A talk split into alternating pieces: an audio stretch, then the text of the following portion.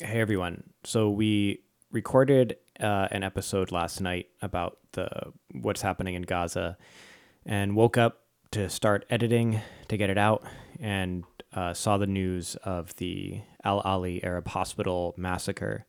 Um, and then, of course, have been, like most people, I'm sure, listening, uh, a wreck the entire day, going through the, the footage, looking at the media coverage. Um, and so, of course, we had to update the episode. And so that's what we're doing now. We'll, we're going to talk about this most recent development, and then we're going to go into, then we're just going to jump into the episode that we recorded last night, uh, which is close to two hours. And uh, just in the interest of time to be able to get this out because things are changing so rapidly, uh, it's not going to be audio mixed. And so the audio quality you're used to is not going to be the same. And so please forgive the raw form of this podcast, but um I don't I think the the death toll now is, we think, around a thousand people um in the hospital. uh Al-Ahli Arab Hospital is the the only uh, Christian hospital in Gaza. Um it's been around for a long time, I think since the early eighties, uh and this was where uh, many people were taking refuge, uh, you know, even if they weren't receiving treatment, because they figured this was maybe the safest place to be. Um, but of course, the hospital was filled with the wounded from the onslaught that's been going on the past week. Um, and so, you know, we're going to talk about what happened, and then this, this the insane response by the U S and Israeli governments, and then, of course, uh, the American media. But, Abby, um, I guess you want to take us through what happened? Yeah, I mean, I woke up to our colleague telling me they just bombed a hospital, um, up to five hundred martyrs. And I was just like, how is this happening? I mean, the fact that Israel had warned five hospitals to evacuate because they were going to bomb them over the course of this last week, and they already bombed one. They already also bombed this hospital, Mike, um, mm. and I think damaged the cancer ward. The, yeah, one of the wards there. The carnage is the most horrific thing I have ever seen in my life. Um, it is absolutely devastating. I've never, I, I can't wrap my mind around that, and I recommend people do not look at the footage of it because it's, uh, I will never forget it. Um, It's just, I don't even want to describe like what it is. It's basically just limbless corpses and um, body parts strewn around the room. And that's just from one survivor's footage immediately after the blast. And of course, over the course of the day, we realized that the number could be far higher than five hundred. five hundred to one thousand people incinerated in an instant, blown apart, children, patients, doctors, hundreds of d- patients and doctors and sheltering refugees that were seeking refuge in this hospital, um, targeted in, in a genocidal fashion by the Israeli military. Actually, a, a video published from earlier uh, that day, it's, you know, the hospital has like a playground on the ground, and there was just tons of children who were there hanging out and playing because that's, that's like the safe place to be. You know, you're at, you're at the Christian hospital. Uh, and so it was filled with just children who were there playing uh, and sleeping, obviously, when the attack happened, um, because this was considered maybe maybe one place you could go and not die. Um, I mean, yeah, it's there's like there's like clips of like artists who had gone there to draw things for the kids because there were so many children there, obviously, um, and just everyone died. Um, Mike, the explosion, the explosion was massive. There's video of the explosion. Uh, it's believed to be a J D A M, Joint Direct Attack Munition. It's a massive munition that the United States recently sold to Israel. Um, many, many people, uh, including some people I know who have done uh, war reporting and who have uh, been to war as uh, combatants, um, say that the the video, it's it's a J. People who have been around J D A Ms say this is uh, looks like a J D A M, and people who have been around rockets, like homemade rockets, like the type that Hamas has, are saying that there's no fucking way that this is like a homemade rocket. Well, yeah, no, and and that and let's be clear about what happened next. Um, right, in yeah. typical fashion of the Hasbara propaganda apparatus, they immediately saw the outrage and the international condemnation coming swiftly after the horrors unfolded and the carnage unfolded online. Um, and that was actually shortly after some Israelis themselves boasted and gloated about the fact that they did conduct the massacre. Right. Yeah. Yeah. So as of now, I mean, it's Israel's defense is that it, it wasn't them. Right. But that's not how it started. Uh, first of all, it's important to read a tweet from very uh, shortly before the attack. The prime minister, uh, the official account of the prime minister of Israel, so Netanyahu's official Twitter account, posted, "This is a struggle between the children of light and the children of darkness, between humanity and the law of the jungle." That was the last thing that was tweeted before this hospital was bombed. And then it was deleted uh, shortly after the attack was getting backlash. Um, so, so the attack happens. Um, Netanyahu's social media advisor tweeted, "Breaking. Israeli Air Force struck a Hamas terrorist base inside a hospital in Gaza. A multiple number of terrorists are dead. It's heartbreaking that Hamas is launching rockets from hospitals, mosque schools, and using civilians as human shields." Uh, he later deleted that tweet after they went in a different direction. Al Jazeera reported that I D F spokespeople said immediately following the attack, Mike, that they had warned the evacuations of the Al-Ahli yes. Baptist Hospital right. as well as five other hospitals. And let's and let's just seal the deal right here, which is the horrific press conference that takes place literally on top of piles of corpses and bloodied bodies outside with whatever doctors survived say, quote, "Israel told us yesterday," quote, "we warned you with two bombs. Why have you not evacuated the hospital until this moment?" That was the press conference. That's the director of the hospital saying that that's what Israel said to them. So let's just put a lid on this bullshit that Israel's putting out to deflect from the most egregious war crime in recent history, that they bombed a fucking hospital with a thousand fatalities, up to a thousand fatalities, and lied about it and, and said it was Hamas and Islamic Jihad rockets misfiring. The sickness, it, it's it, the genocidal madness, and the media stenographers to just repeat whatever the Israeli military says and cause this fog of war to now people are now arguing about who actually did it, right, when it's so crystal clear that the Israeli military did it. Yeah. And that's exactly the strategy, to cause a fog of war. This is what they do over and over again. This is what they did with Shireen Abu Akleh. This is what they did with her. They said Palestinian fighters are who killed her. Well, it turns out Israeli snipers targeted her and shot her and killed her, murdered her in cold blood. And they do this every time. They saw the backlash, Mike, and they wanted to blame it on Hamas. And it worked. You saw people, B B C, Clarissa Ward from C N N. You saw everyone just saying, oh, guess what? Guess what, Mike? It might have been a missile. It might have been a missile misfiring. Really? Islamic Jihad missiles have the capability to flatten an entire hospital and kill a thousand people? If that's the case, how have we not seen more than ten Israelis yeah, die? Yeah, we'd know. We'd know. We, we know what Hamas rockets do. They make like a, they maybe can destroy a car.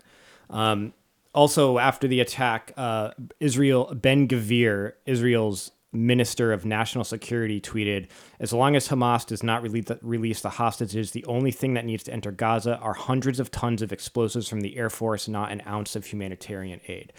Um, so uh, that's threatening more massacres. Um, so yeah, so they went from saying, ah, this was uh, Hamas was firing rockets, to, hey, we warned the hospital that this was going to happen and people didn't evacuate, to, oh, actually it was Uh, an errant rocket from Islamic Jihad.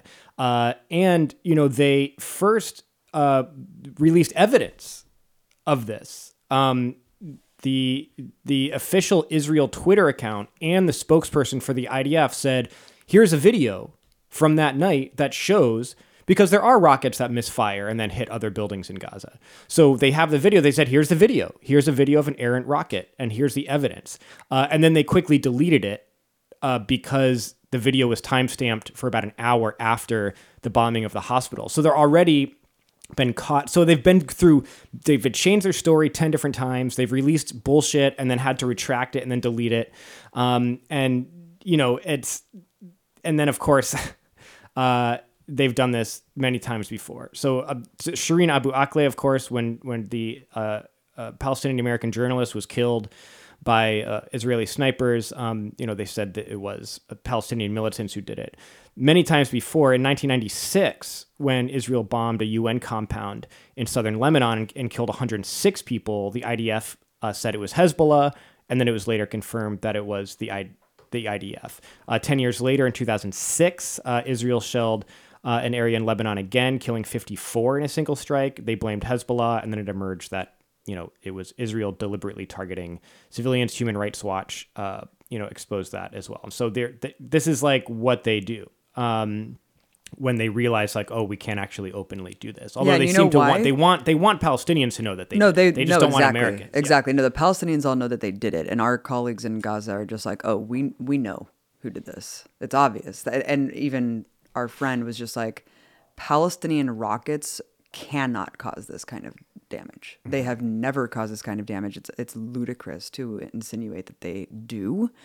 And it's just rewriting history. And Mike, the exact reason why Israel does this is because cover can be provided from the international community, like Secretary Blinken. Remember when I had the chance to confront him about Shireen Abu Akleh, yeah. and he was just like, "It actually hasn't been confirmed who yeah, shot right. who shot the know. bullet." We don't and this know. was, and it's like, it has. It's conclusive. What are you talking yeah. about? But yeah. this is exactly what they want. The fog yeah. of war continues, and it just provides cover to just continue to greenlight these crimes, yeah. so that Israel, months down the line, oh, it's just an afterthought. It's a footnote. Yeah, and. Obviously, everyone wasn't on the same page about how to whitewash it after it happened because, you know, of course, the first reaction from Israel and the U S government was to be like, well, Hamas was using the hospital as a, a base and they told people to leave. And that was the initial defense mm-hmm. that they started rolling mm-hmm. out. Once the once the casualty numbers and videos and stuff started to roll out where it was so egregious, because let's say Hamas was using it as a base, you still can't blow up the fucking hospital. If Hamas had tunnels or weapons depots underneath the hospital, or if they had a command and control center inside the hospital, but it still was a hospital, it's still a fucking war crime to blow it all up. So that was their initial excuse. And because, and, and it took a while for everyone to get on the same page that actually this was not Israel at all. We didn't target it at all. It was a completely different thing because the Pentagon, there was a Pentagon press conference today as well. And the Pentagon spokesperson, when asked about it, said Hamas is putting command and control inside hospitals. So oh, they weren't, they hadn't got the memo. God. They hadn't got the memo serious? yet that, oh, actually, no, we're not saying that. They're, Dude, are you serious? Yeah, no, they were still on the, they were still on the tip of being like, oh, actually, well, they were using human shields. Oh, so God. Without realizing that there's no way that can fucking fly with such a, oh, such a horrific war crime. crime. Um, so yeah, so now the, um, and here, and here's the thing. It's like Israel, Israel could be open that yes, we blew up the fucking hospital and nothing would happen to them. The U S would protect them from any accountability. They, they it doesn't, Israel doesn't have to come up with an excuse for their own purposes. Nothing's going to happen to them and they're continue doing what they're doing. But get this, right after the fucking attack, like hours after the massacre at the hospital, Israel officially requested ten billion dollars in military aid from the United States. So, of course, the United States is going to approve that and give that to them. So for Washington, they're like, ah, well, you're going to have to give us some, you know, if we're going to give you all this extra shit right after you did this, uh, you got to give us some plausible deniability with this hospital massacre. And so the only reason they're even going through the motions of denying that they did this is because It, it, to make it more tenable for Congress to then sign off and Biden to sign off on another ten billion dollars in fucking the same missiles that they just dropped on this hospital. Um, and then, of course, right away, the uh, the American media went into the, you know, uh, muddying the waters and just put. So the New York Times sent out a fucking push notification. Like, you know, the alerts yep. you get on your phone yep. when there's like some big breaking news. The New York Times puts out a push notification. Israel said misfired Palestinian rocket caused the explosion at the Gaza hospital. Um, so you know, there you go. And then the, the New York Times also scrubbed the headline. Their initial headline about this was Israeli airstrike hits Gaza hospital, killing five hundred, Palestinian Health Ministry said. Then they scrubbed it and changed it to Israelis and Palestinians blame each other for blast at Gaza hospital. Um, and then, and so of course, all of the media now, instead of focusing on how horrific this crime is, I mean, it's, you know, they what killed, do you even say? It's, it's like, it's like, what do you, how do you, like any country, like, any country that just went and started bombing Israeli airfields would be completely justified to stop to stop the massacre from happening. I mean, of course, that can't happen because the U S military is protecting them and making sure. But like it's such it has reached such a point where there needs to be like military intervention from the world to prevent Israel from continuing its massacres uh, and genocides.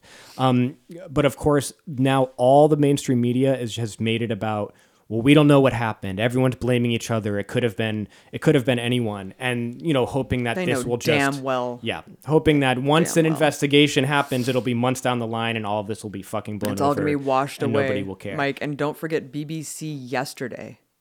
Right, yesterday. Right. This is what they did a report on. Does Hamas build tunnels under hospitals and schools? Yeah. And of course, what do you think the answer to that is? Right. In their yeah, big, I wonder who tipped them off to that story. Report. Yeah. Well, because they knew that Israel was going to bomb hospitals because they've been saying they're about to bomb hospitals. This I mean, is, they've been telling everyone. They've been this fucking is, telling This everyone. Is journalistic malpractice and the most kindest interpretation. This is just paving the way for genocide. Yeah. These and, people are accomplices in mass murder. They are mass murdering psychopaths. They are all accomplices in genocide. It's a, it's a fascist. It's a completely fascist state. And they're Nazi they're openly state, committing a genocide. Uh, they've bombed hospitals in Gaza frequently. twenty fourteen, Israel bombed Gaza's only rehab hospital. Um, in twenty fourteen, uh, they attacked Gaza's health workers. Uh, this is uh, uh, Amnesty International did an investigation and found it. Um, uh, it again, in twenty fourteen, um, investigators found that a third hospital had been struck in Gaza by the Israeli military.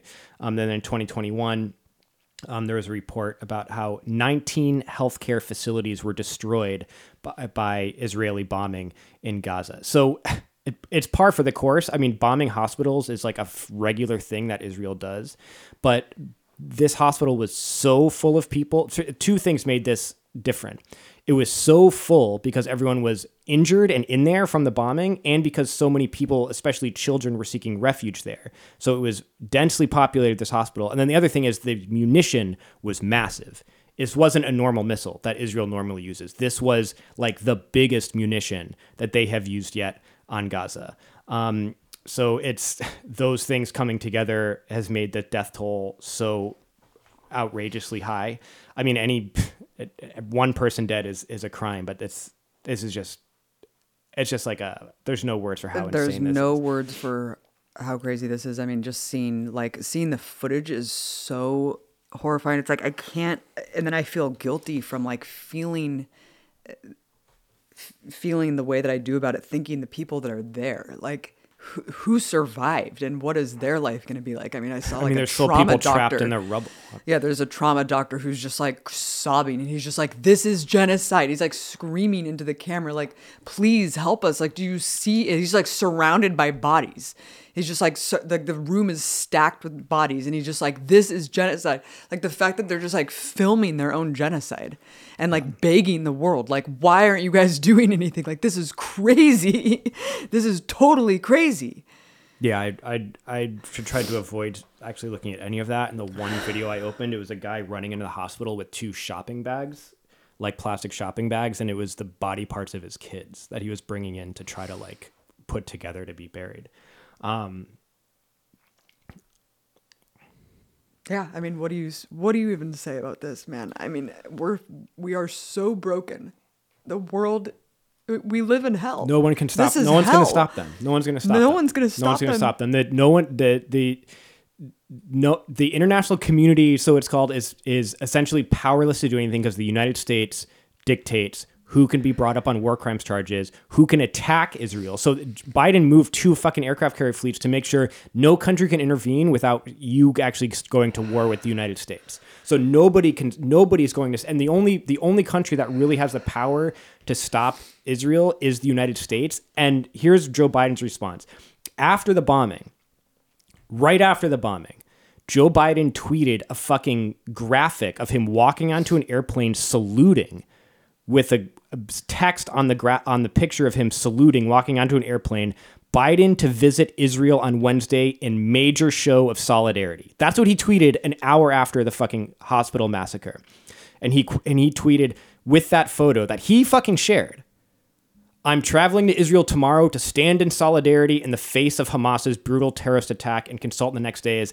Uh, so basically saying, I'm going to I'm going to give my support for what Israel is fucking doing in Gaza. And then he says, then I'll travel to Jordan and meet with leaders to address dire humanitarian needs, uh, at, at which of, after the hotel massacre, the hospital massacre, the King of Jordan actually canceled the meeting with Biden. Uh, so that's not happening anymore, you fucking idiot. Um, Abbas also canceled the meeting with Biden. He was supposed to meet with Abbas as well, um, and, and both in Jordan.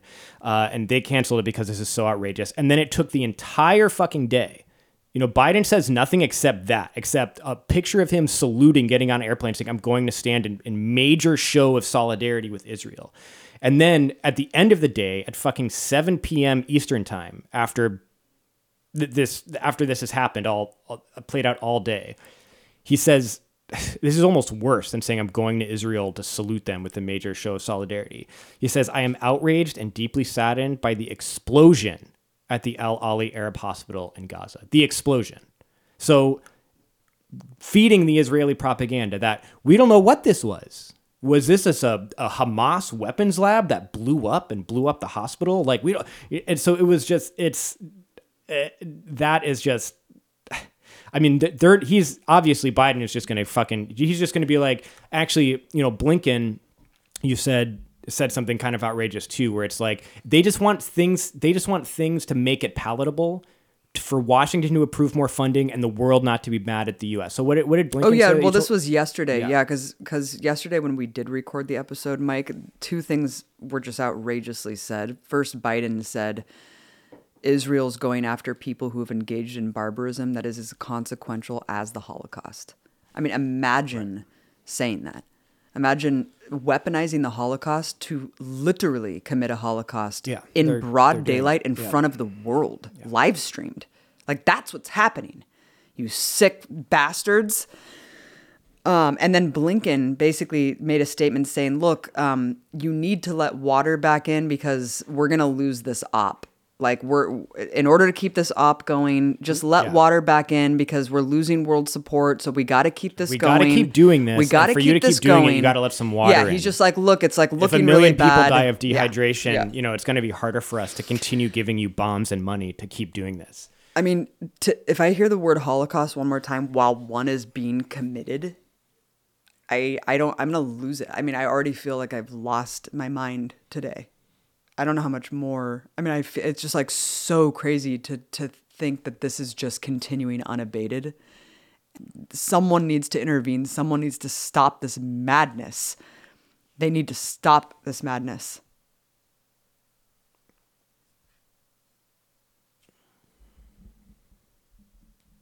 I, obviously, there's uh, going to be protests in the next, in the coming days, this weekend especially, but emergency demonstrations all across the country now. I mean, it's, it feels like, I think if anything, um, I think the Palestinian people need it, need the show of support and solidarity. The people of Gaza need it. In fact, uh, you know, our friends in Gaza have said, what's the most important is for you to organize big, big protests. We need big, big protests. Um, So I think that's all we can do. I mean, I feel powerless. I feel pessimistic. I feel that the, you know, the the only way justice is going to be served here is a military defeat for Israel. Uh, I don't know how or when that can happen, but um, that's, I guess, where my hope is lying now. Um, I think it's our responsibility. I mean, this is a historic moment.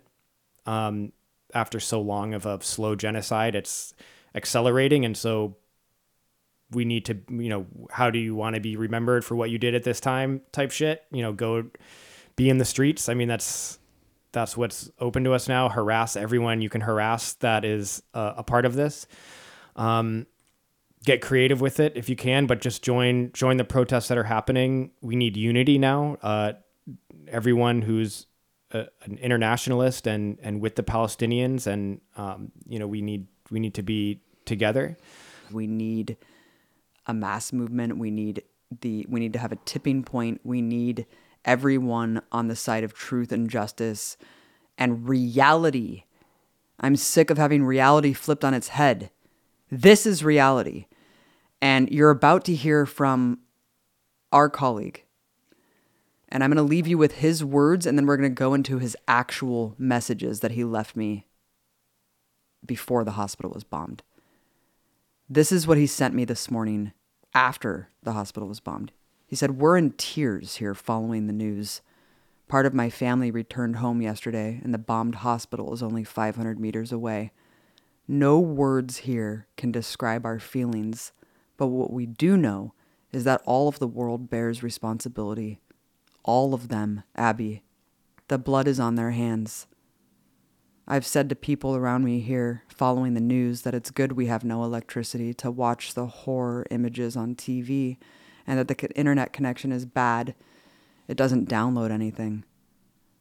I hope this can be a turning point that can stop this massacre."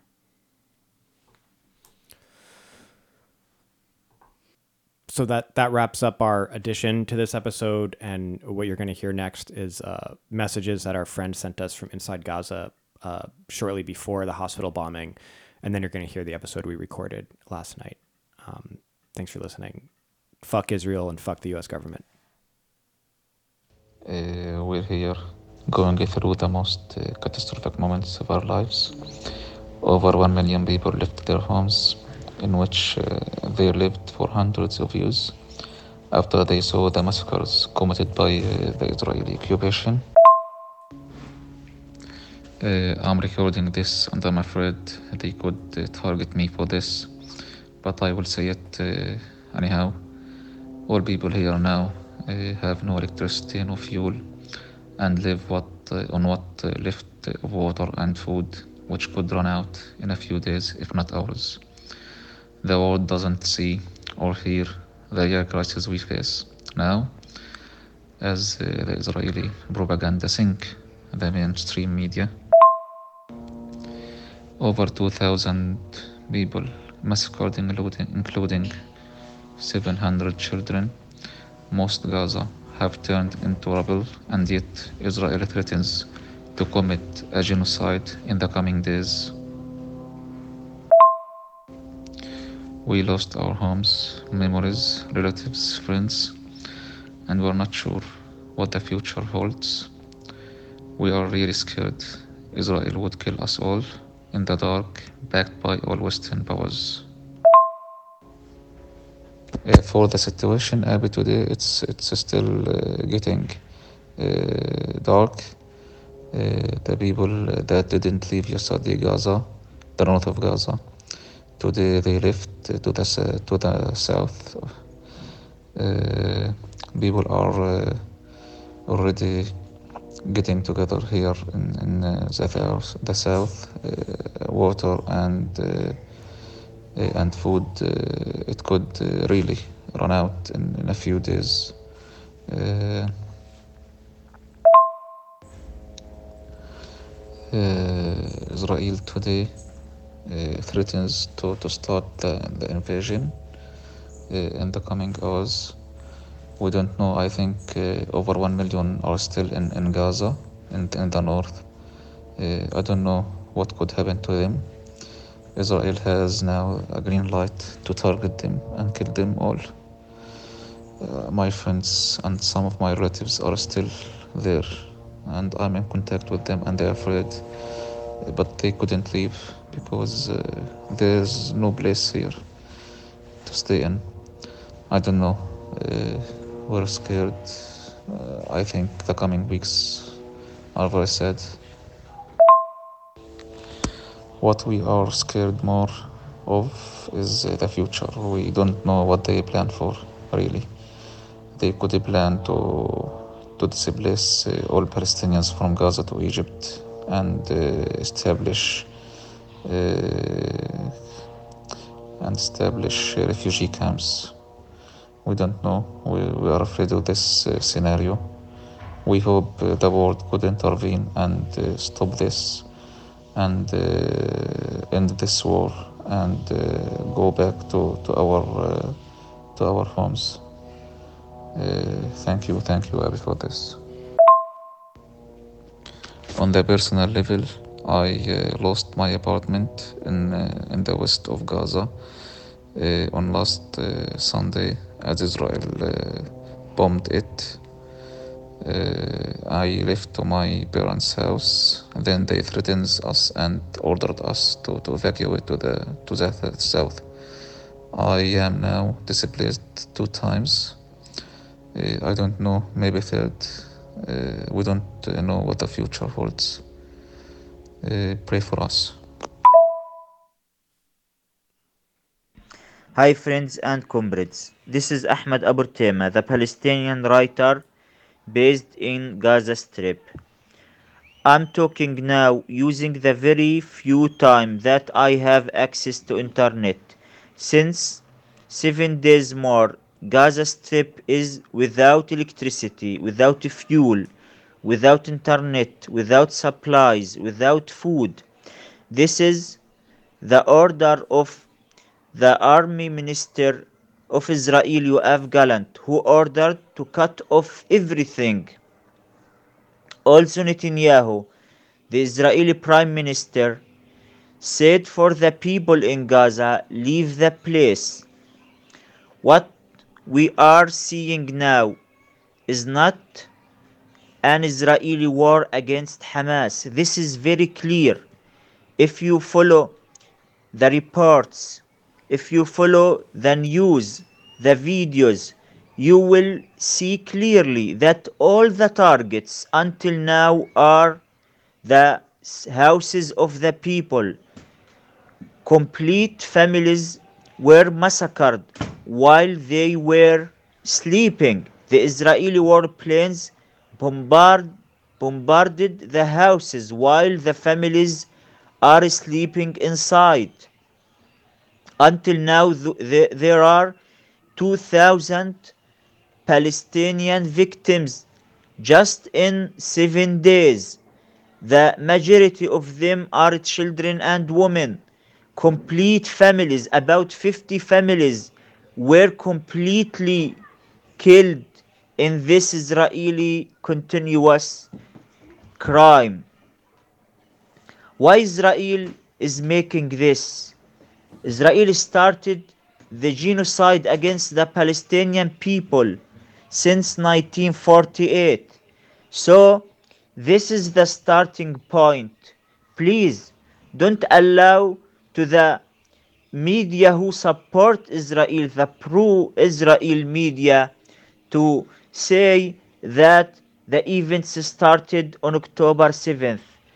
Now Israel is warning the people, is warning about two point two million residents here in Gaza to go toward Egypt, because it wants that Gaza is empty of the people. It wants Gaza empty of the people, exactly as it wanted before Palestine, the occupied Palestine from nineteen forty-eight, to be empty from the native people, the Palestinians. So it's genocide. Israel didn't target until now any militant target inside Gaza. You can follow, you can follow the reports, the videos. You will see all the targets are the families, are the children, are the houses. Complete neighborhoods were displaced, were removed by the Israeli attacks. Why Israel is making this? Because Israel feels impunity. It feels that the United States administration is completely backing it, and this is the reality. It's horrible. Every single min- minute we hear that a new Israeli massacre is committed here in Gaza. There is no way to stop this crazy genocide but one way, all the people in the world who believe in justice and freedom for everyone to support us, to organize big protest. We need very big protest everywhere to say for Israel enough, to f- say for Israel uh, uh, uh, stop this this genocide. So it's the time, my friends, it's the time to raise our voices and say free, free Palestine, free, free Palestine. We don't want any more uh, uh, ocu- uh, uh, regimes of occupation and apartheid in this world. Thank you. You just heard the voice of Ahmed Abu Artema. He was the lead organizer for the Great March of Return, which was the basis of our documentary in twenty nineteen, Gaza Fights for Freedom. He's an incredible activist and artist based in Gaza. Just tragic, Mike. Um, the words coming from besieged Palestinians trapped in this unfolding nightmare, and his plea to the world. We need protests. Now, we need people en masse out in the streets demanding an end to what is happening. And his words ring so true that this is not just the Israeli government. This is on, th- th- this blood is on Biden's hands. And the first voice you heard was our uh, co-producer for Gaza Fights for Freedom, who uh, wants to remain anonymous, just like he did in the credits of the film, because he's worried Israel will target him for it. Um, he and Ahmed uh, both sent us voice messages. Uh, we told them we were going to do a podcast on this, and they said they wanted to send some messages to share with our audience. And so those were just uh, sent on October fifteenth. We're recording this on the sixteenth, and uh, they've been sending us updates throughout. And we're going to hear more about that as we go through this whole story. Welcome to the Empire Files podcast. This is Abby Martin. And Mike Preisner. A somber day today as we are seeing the worst humanitarian crisis that we have ever seen in Gaza unfolding before our eyes. And it really is like a slow motion genocide that we're just all witnessing while the so-called, you know, leaders of the free world are just sitting back cheering this on, giving a full-throated endorsement of what is happening. It's truly horrifying, topsy-turvy reality that we're witnessing. Right now it's October sixteenth. Um, a little bit over a week since the uh, surprise October seventh attack by uh, Gaza resistance forces on the Israeli military and settlements. Um, since just a week into the Israeli retaliation, collective punishment of the people of Gaza, as the time of this recording, the health ministry in Gaza has reported uh, one thousand three hundred children alone have been killed by Israeli bombs. Uh, Israel has cut off all humanitarian aid, all water uh, going into Gaza, and so and water in particular. So right now, at the time of this recording, hospital workers are drinking I V bags in Gaza's hospitals because there's no water, and people uh, elsewhere in Gaza, all the water has run out, and so people are now drinking contaminated water. And uh, we're we're hearing this not from just the press, but several of our colleagues who we work closely with on Gaza Fights for Freedom are updating us regularly, and so you'll actually hear some of their voices tonight. But uh, the Israel says they're just getting started, and so the this catastrophic toll, I mean, far greater than anything Gaza has ever seen, they're saying is just the beginning. Uh, they've gotten a full green light from the Biden administration, and we'll talk a little bit about what uh, the out- outrageous statements that have come from them. Um, also, at this moment today, there is thousands of Jewish American activists that uh, blocked all entrances to the White House and basically shut the White House down, demanding a ceasefire. Of course, the the rational thing to do. Uh, but Israel and its backers in the U S have said that this is they're going to basically, you know, they say they're going to eradicate Hamas, and which would mean they have to just destroy all of Gaza and everything underneath Gaza. Right. And as we know, they consider everyone in Gaza a hostile person. Um, because they keep referencing the fact that in two thousand six, Gazans elected Hamas for their government, and that was the last election. And so I guess the million-plus children under sixteen in Gaza are also responsible for the election of Hamas over ten years ago. um, almost twenty years ago. And Mike, we keep hearing over and over again ad nauseum that this is Israel's nine eleven. Um, and we're going to kind of unpack a lot of what has happened, because over the last seven days, a lot of the initial narrative that propelled this catastrophic, genocidal uh, barbarism um, is now totally falling apart. And a lot of the Hasbara operation has completely blown up in their faces. Um, so why don't we go back to the beginning? Yeah. And, you know, it's, it's the, the Israeli rhetoric has changed and the U S rhetoric has changed. In the, in the beginning, the Israel was very open about how, oh, we're going to kill the civilians. I mean, that's that's our mission, is we're going to just eradicate Gaza. The, the Israeli officials on the Israeli media in particular were very open that they considered everyone in Gaza responsible and would punish all of them collectively.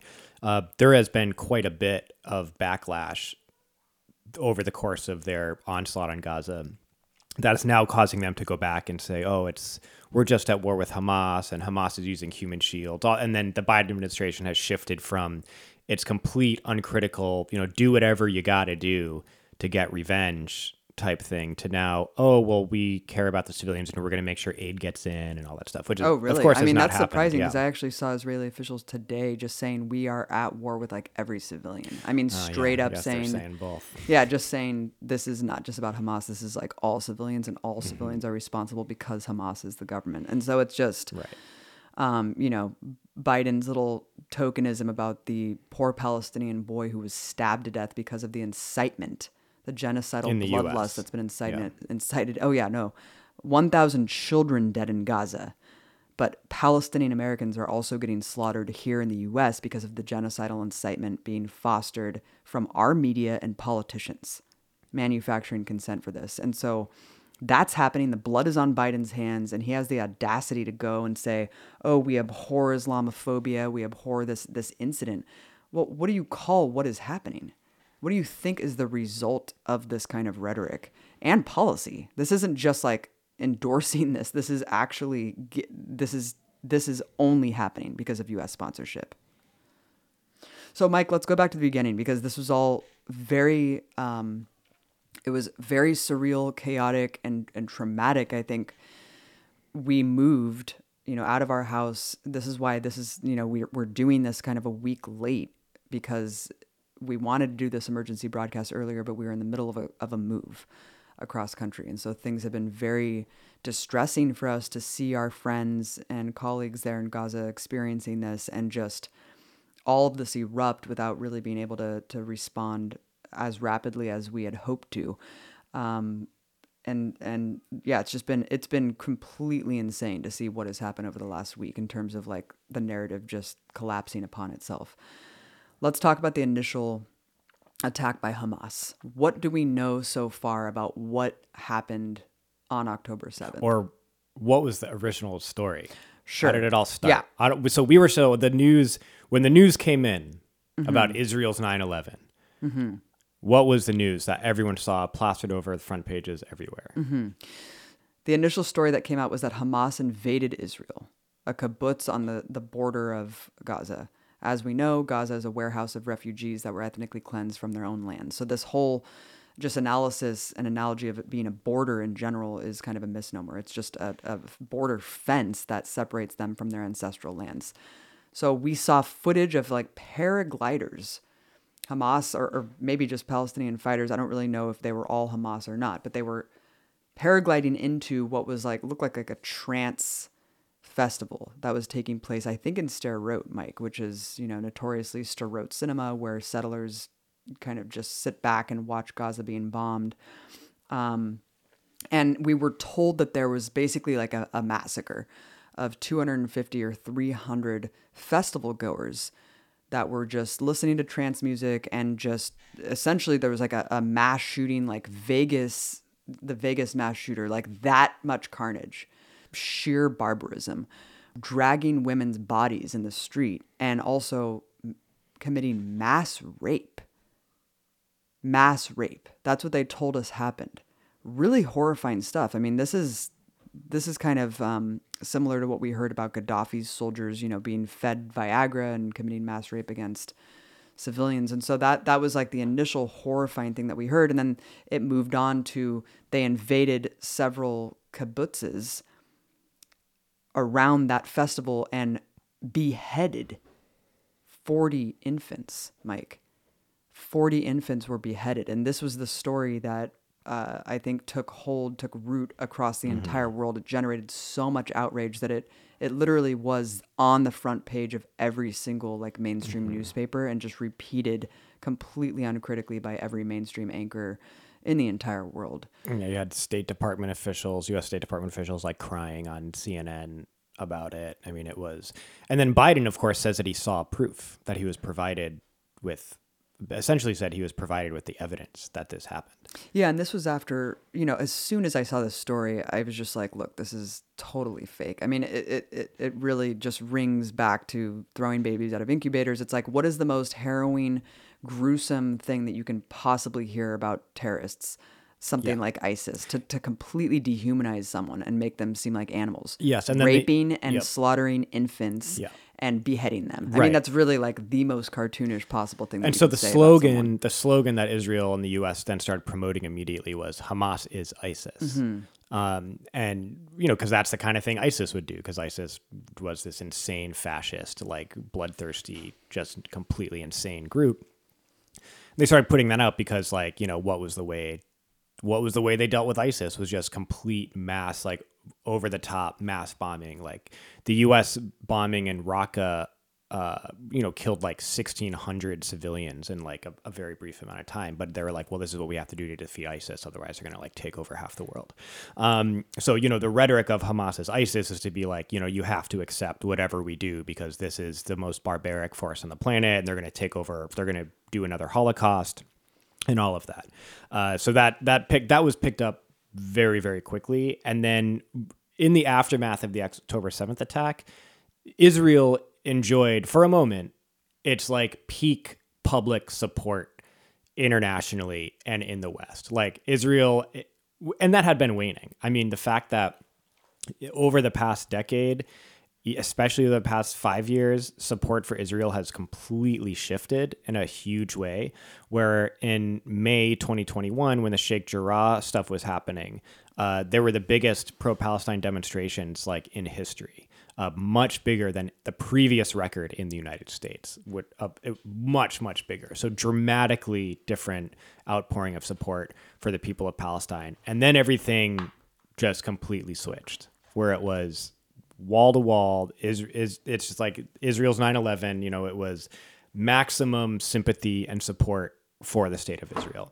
Um, and then, of course, no evidence existed for it. In fact, the source of the claim came from it, it, several people tracked down who actually told this French journalist or whatever that was on the ground reporting the aftermath of that kibbutz being attacked. And she's the one who basically said an Israeli soldier told me this. And that Israeli soldier was a complete fanatical settler who just made it up, straight up made up the claim, told it to the uncritical foreign press that just repeats dutifully whatever Israeli soldiers tell them. And it was just plastered all over front page news all over the world. The lie was already cemented as truth.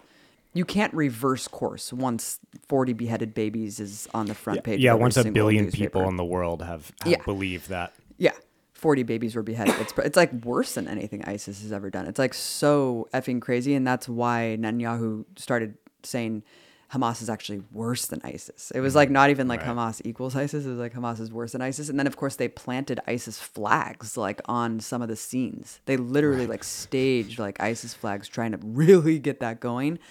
But then, of course, as that story quickly fell apart for the people who were paying attention, not only was it too late, Mike, but then Joe Biden, as you mentioned, ginned it all up again by actually saying at a press conference, like, I never thought that I would see, he literally said, I never thought that I would see, like, children being, alluding to the fact that, like, he saw photos of children being beheaded. And when I first saw him say that, I was like, I honestly wouldn't put it past Netanyahu to give him an A I generated image of like a beheaded baby. Cause I was just like, this is so cartoonish that I would not put it past the Israeli government to do that. But Mike, it turns out that he was just straight up lying. He had not seen any photos. We know the White House actually had to clarify, yeah. as they often do mm-hmm. when Biden says something, they have to clarify like, oh, he didn't mean that. Yeah. Because it wasn't just like, oh, you took him out of, it's like you, you misunderstood him. It was like, no, he said that, but he did not see evidence. He did not see evidence. And right. and so everyone had to retract the story once it was far too late. M S N B C anchors, I mean, it was embarrassing to see anchors say, I reported this because the Israeli government said so. It, because it became not just this rogue Israeli soldier who was a fanatical settler. It actually was repeated by Netanyahu, and it like skipped yeah. over like mountains of like clarification and, and actual evidence provided. And it just went straight from this one fanatical settler guy who was an Israeli soldier. And everyone was like, Israeli soldier said, Israeli soldier said. And then it was like the Israeli military even said, we can't confirm that. But then Netanyahu was like, oh shit, like I have to like keep going with this, which is because this is all I have. I mean, it's, it's funny because, uh, you know, over a thousand Israelis were killed in this attack. I mean, it, it appears that that number is accurate. You know, that's a lot of people. I mean, you don't, to, but to to not be satisfied with, you know, we've lost this many people in a single day. And, you know, about two hundred hostages were taken by Hamas as well, civilian hostages and, and soldiers and, and high-ranking military officials taken as hostages as well. So two hundred hostages, one thousand plus dead, and many more injured. You know, it's, you could just stick to the truth and you'd have like a, you'd be able to generate sympathy. But Mike, why do you think that they had to invent atrocities? Why do you think that the initial well, attack was not bad enough? Because of, I think that the truth of the attack is that Hamas attacked military targets, which is completely legitimate and justified. And frankly, like, you know, really the most rational course of action for the resistance in Gaza. I mean, do you want to just sit back and just endure this forever and like slowly be wiped out and just be tortured for decades on end? Like, or do you want to take the initiative and fight back against against the Israeli military? And so it, because it was like such a big, embarrassing military defeat for the Israeli military, that's not to say that there weren't a lot of civilian deaths also uh, in this attack. Um, And of course, other things that happened that could be considered war crimes. You know, I think there was a body of a woman who is an Israeli woman that was, uh, you know, desecrated. Um, of course, civilians did die in this attack. The music festival, of course, was one that got quite a bit of attention. And I don't think we actually know what happened. We know a little bit about what happened because we have some survivors from it, Israelis who have spoken to the press. So one survivor, her name is Yasmin Porat. Uh, she lives in... She's an Israeli woman who survived the Hamas assault on settlements uh, near the Gaza boundary. She said Israeli civilians were undoubtedly killed by their own security forces. She said, uh, she said, quote, they eliminated everyone, including the hostages, she told Israeli radio. There was very, very heavy crossfire and even tank shelling. So, you know, Hamas took a bunch of hostages and then Israel like shot tanks at them. Um... She said that they were treated humanely when they were, because she was um, she was held by Hamas for several hours, and she said they were they were treated. Everyone there was treated humanely. Nobody was like executed. So I want to comment quickly on what you just said. I don't think we actually know what happened yet. Yes, this woman is saying that. I don't actually know if she was at the festival or if she was at a nearby. She was at the festival. She was at the festival. Um. Okay. So I I mean that that is really crazy because. The, yeah, the initial reports were that there was a ma- this massacre. There was all these women being raped, which again had to be retracted. Right. Several news organizations had to retract that claim, which was just uncritically repeated to dehumanize, you know, Palestinians as much as possible. And they had to say there was no accounts, literally not mm. one account of anyone being raped. Just shocking, the amount of lies that came out. Again, why do these atrocities need to be invented? Um, I do think plenty of civilians were killed. It's really hard to say the actual death toll, Mike, because here's the problem. Um, only three hundred eleven Israelis have been named mm. out of the thirteen hundred that may have been killed. So why is it that we only right. know three hundred eleven names? That's that's what I'm really curious about, because Haaretz just released the article like in the last couple hours. It is very odd. It's like, what is going on here? How do we know the amount, but we don't know who was actually killed? So three hundred eleven Israeli dead named so far. Here's how many were soldiers or police on active duty. sixty-eight percent of those Oof. killed were police or soldiers on active duty. Okay, so which were all completely legitimate military targets and not a civilian massacre. Th- those I mean, are those are not civilians. That is a completely legal and justified uh, sixty-eight percent assault. Out of three hundred eleven named. Again, this is only the amount of victims so, who were so named. So two hundred twelve out of the three hundred eleven. Mm-hmm. And again, two Israeli victims um, from the, uh, two, I'm sorry, two Israeli survivors. You mentioned one woman who gave an interview on Israeli radio saying they eliminated ev- everyone, including the hostage, that there was a lot of crossfire. Another man who was the sole survivor of the kibbutz, who that they claim the forty beheaded babies were from, he claims that, again, he was held by Hamas. No one was abused or injured while the hostages were inside. And he said one Hamas member gave himself up and surrendered outside. And that's when all hell broke loose. The Israeli soldiers just started like firing upon the Hamas people inside. And there were hostages that were actually just caught in the crossfire, and all of them were killed. All of them. Wow. So we don't know what bullets killed whom, but I think it really follows the line of the Hannibal Directive that um, yeah. the Israeli military has also put into place, which is kill all hostages, because you yeah. don't want any hostage as a bargaining chip. You don't want to give them one inch. And so I don't know how many Israelis were killed during this onslaught, but I do know that like the, the amount that was killed in Gaza during the bombing so far, the amount of Israeli yeah. hostages that have been killed are like thirty plus. Right. So that's included in this. The, wow. What, who okay. they bombed and who okay. they've killed, I'm pretty sure are included in this death toll. Wow. Which okay. really so says the number a lot. Of, so the number of confirmed Israeli civilians now is at ninety-nine. Uh, thirty to forty, you know, killed in Gaza by Israeli bombs. Some other amount in this kibbutz were all hostages until the I D F just opened up on w- where all the hostages were. Unknown how many of those, you know, were killed there. Uh, and then, of course, in that, included in that civilians, of course, is armed settlers as well.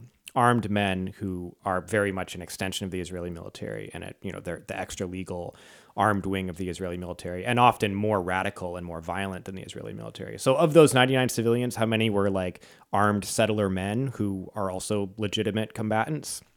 Um, so, you know, how many civilians did Hamas kill? Uh, intentionally, um, that, you know, that number could be much less than we were made to believe, and what's being used as a justification to kill, you know, thirteen hundred children in one week's time. Yeah, I mean, I encourage people to look at this article, because it is it is actually incredible the amount of Israeli soldiers and commanders um, that were killed. So when Mike says military targets were the objective, I do believe that that was true. I mean, they may have gone to the festival to try to take everyone as hostages, and like, right. you know, I, I, mean, I mean, who knows what they yeah, were doing, right. but like Maybe they, it obviously was a, it obviously was an objective to take a lot of Israeli hostages, right? Because, hey, that's a pretty good negotiating tactic. If you have hundreds of Israeli hostages, you know, and your goal is to get concessions from the Israeli government, mm-hmm. uh, which you have never been able to get before, then that's, you know, uh, you can debate the tactic, but it is a smart one. Um, yes. So it's, it's possible they targeted the festival just because they could round people up easily, right. which, um, you know. Right. And yeah, interestingly, um, Hamas military spokesperson Abu Obeida says that the number of prisoners that they have is two hundred fifty, which is a lot of fucking people. Yeah. You know, there was another survivor of, of one of the kibbutzes, a young woman, I think she's nineteen, who said the same thing about how many is how many civilians were killed by the Israeli soldiers. And she was like, She was like, it's so stupid that, you know, people are just uncritically supporting the Israeli government right now. Like, people should be mad at the Israeli government. Yeah, and they were actually protesting because yeah. of all the people that got killed by Israeli bombs already. Oh, really? Yeah. Oh, by There's, the bombs. Yeah, because mm-hmm. they're just like, yep, exactly. Not trying to do any type of way to get the hostages back. I mean, because you could, you could be like, hey, we'll give you some of our prisoners if you give us your prisoners. But they're like, no, fuck you. Yeah. Yep. Yeah. So, so those were. So there have been multiple survivors and former hostages who have completely contradicted the narrative that's out there about treatment of the hostages, and then, you know, who is responsible for, for large numbers of these civilian dead. Yeah. And it was interesting in the first like seventy-two hours, because it has, it is still kind of like a fog of war. I still don't really know what Hamas did or did not do. Um, mm-hmm. Hamas did release a press conference, like all in English, perfect yeah. English, that I really recommend everyone to watch. It's pretty interesting to just see like the complete alternate reality than what we're being told by the entire corporate media apparatus. But I, I do think it's worth a watch because they explain their side of the story. But it was interesting, just the pressure on leftists and pro-Palestine activists and just advocates in the first seventy-two hours to condemn Hamas, condemn Hamas, condemn Hamas, condemn Hamas. It's like, why won't you condemn Saddam? Why won't you condemn Gaddafi? It's just like... Mm-hmm. Well, yeah, I mean, that's... I mean, going back to like, you know, why did they create the forty beheaded babies thing? It's because without that... And so what we know about the facts of the Hamas mm-hmm. raid right now, okay? Let's say, I mean, you know, those civilians wouldn't have died had Hamas not right. invaded, right? So... It, you, you know, you could say it is their, they were the cause of the collateral damage mm-hmm. because they invaded areas that had a lot of civilians, and then, you know, civilians are dead because of this Hamas invasion. But if we look at what we know confirmed about the Hamas attack and the number of casualties and all that, if you look at just the facts, uh, it's nowhere near the kind of shit that Israel does to Gaza. You know, the, the the civilian, the amount of civilian casualties when they do a military attack on, on Hamas, it's still it's still nowhere near. So to be able to generate the hysteria and the the sympathy and all the stuff that they needed, you know, it it wouldn't really make sense to just be completely honest about what happened so far, because then people will be like, well, that's nothing compared to what Israel does to Palestinians on a daily basis. Um, so of course they had to uh, make it Hamas is ISIS, and anyone who supports Palestine supports ISIS, basically. And that's what the narrative was for all of the pro-Palestine demonstrations that started taking place, is that these are pro-Hamas demonstrations. I mean, that's what all of the media said in the U K, in the U S, and there was such an effort to Don't shut forget down. Alexandria Ocasio-Cortez. Yeah, she even fell for Disgusting. It. Disgusting. And denounced the protests in New York as, as anti-Semitic, which is uh, horrible. Um, Sick. And so much so that even France uh, out banned pro-Palestine demonstrations. Um, Germany, I think, banned the pro-Palestine demonstrations. Even here in the U S, all, all the uh, many of the organizers in cities around the country dealt with police telling them they could not have the demonstration because of violence and support for violence. Uh, city governments uh, coming out against them. City officials, you know, A O C being one. I mean, of course, if A O C is coming out against them, obviously even the more reactionary politicians are also. So there is a, they created a really intense climate saying, if you go out and demonstrate now, you are supporting Hamas massacre of Jewish children. Mm-hmm. I mean, that's essentially the way that everything was painted. Mm-hmm. I was pleasantly surprised. I thought that this would have a massive chilling effect. Right. I mean, when I saw the like, I mean, right. we were still in, in route driving here. And so we stopped at a hotel, and it was like late at night when we got to this one hotel, and all seeing what was on the T Vs in the hotels, like in the lobby and stuff, it was like, oh damn, like this is going to be a big, this is going to be a hard time for activists. Just like right after nine eleven, yeah. it was a very difficult time for anti-war activists. Mm-hmm. Um, the, despite the fact that there is this idea that if you went out and de- supported Palestine, you were supporting Hamas beheading babies. Yeah. That chilling effect, the fact that there is just widespread censorship and banning of accounts promoting stuff, the fact that city government, the state repression of cities trying to shut down protests and all that stuff, the Israelis being super juiced up and mobilized and saying that they're going to attack and sending death threats and threats of violence to everyone organizing. The demonstrations that have happened in the past week for Palestine are bigger than they were in May twenty twenty-one. And May twenty twenty-one were the biggest ever in history. So somehow Israel went from having its peak support and sympathy to just in a matter of days through their actions, uh, rallying even more support for Palestine than ever, than we've ever seen, which is incredible. I mean, it's the one in the horror of all this. It's like, it's, it's also showing that even when Israel has maximum support, uh, and just like an event that they can garner maximum sympathy from, they're still uh, losing the narrative and losing support overall. And it was pretty grotesque, Mike, and, and I'm sure it still is unfolding this way across corporate media, but during the height of the propaganda, when really everyone was just mindlessly repeating beheaded babies and mass rape and stuff, um, you know, you would have Palestinians being invited, the token Palestinian, after you have Israeli spokespeople just justifying genocide, essentially green lighting it. And then you would have like one Palestinian guy being invited on after just a slew of Israeli officials. And like the immediately they would just be like, why didn't you condemn Hamas? Like, especially this one guy, uh, it's a horrific interview. A guy lost six of his own family members. This was on October ninth. His cousin, children, and his family, because we know that they carpet bomb neighborhoods. About forty-five family families. Lines have been completely mm-hmm. wiped out. So forty-five last names that no longer have any surviving members. Yeah, and, and on B B C, this woman is just like, oh, I'm so sorry for your loss. She's like, but why won't you condemn Hamas? And it's just like, you are a sick fucking bastard, dude. How how could you possibly do that to someone who lost so much of their family? Um, Noura Erekat, A, a, an amazing Palestinian woman, was on like C N N or something, and you know they were just like, why why won't Palestinians like protest peacefully? Like, why do you think Hamas did this? And she was just like, you guys have ignored our Palestinians' peaceful protests for decades. Like, Palestinians have the most vibrant, peaceful protest movement in the world. I mean, look at the Great March of Return. She was saying that. And then the woman's answer was just like, so you support what Hamas did.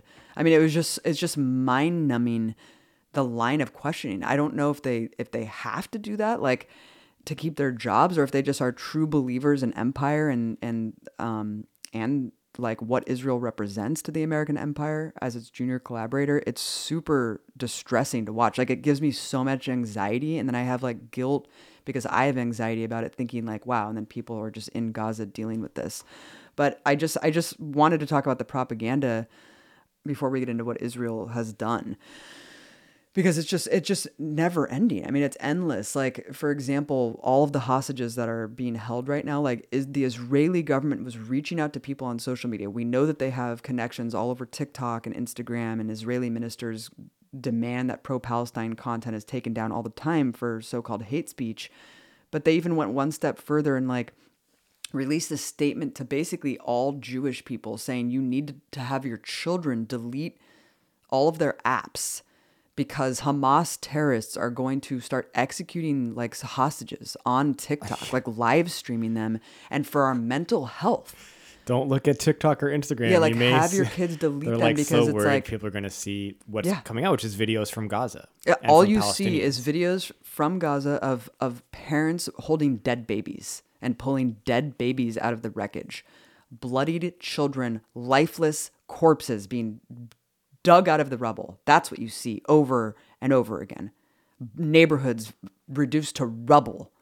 That's what you see on social media. And so they know that they've lost the narrative a long time ago with the youth. You look at polling, somehow, um, the older you get, the more allegiance that you have to Israel. And I think it's it's kids that are on social media just seeing the onslaught, seeing with their own eyes, Mike. You can't hide this shit. This is the reality, you know? And so that's what's happening. That's what's happening right now. Israel's yeah, desperate like... to maintain, desperate to maintain the lies, but people are, it's unraveling very quickly. Yeah, Israel had such, all of a sudden, had controlled the narrative so much that they were like, oh, now we get to go mask off and just be how we want to be, unrestrained by public opinion. And so like the whole world is like, do whatever you got to do, man. And then, and then after a few days, they're like, wait, wait, wait, actually, you know, it's like, oh, like they were so giddy to do like their final solution yeah. that they even started horrifying like staunch supporters who were like, who were like, oh, like I, I knew you had to get revenge, but man, maybe you're taking it a little too far. Like, I think one thing that's even gotten mainstream attention, which is very good, is the fact that Israel ordered half of the Gaza Strip to evacuate to the south, to the southern half, which is like a million, a million plus people, saying, if you don't want to die, like get out of the north of the Strip. So you have to evacuate south, which is like an impossible task on its own, and also just, it, just insane.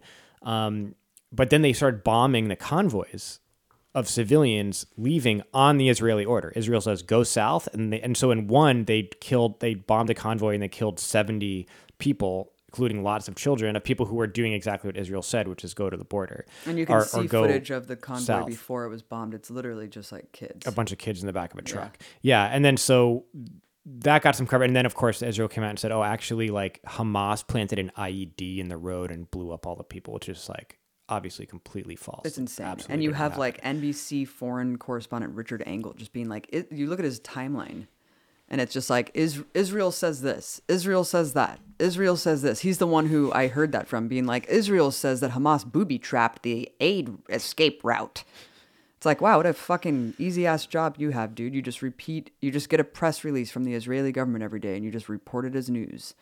Um, yeah. yeah, Mike, and let's go back to that siege on Gaza, that, that tightened, because I think people who are listeners of ours already know that Gaza is completely controlled by an Israeli siege that has been getting worse every year, that already potable water is very minimal. Um, you know, they already ha- basically are drinking contaminated raw water. Their fuel is controlled. They already said they're going to put Gaza people from Gaza on a diet, that they don't want um, mass starvation, but they just want people on the brink of starvation. This has been a policy in place for many, many years, but that was completely cut off. I think that this really needs to be stressed, because now the humanitarian crisis is more deadly than the bombing itself, according to our colleagues on the ground.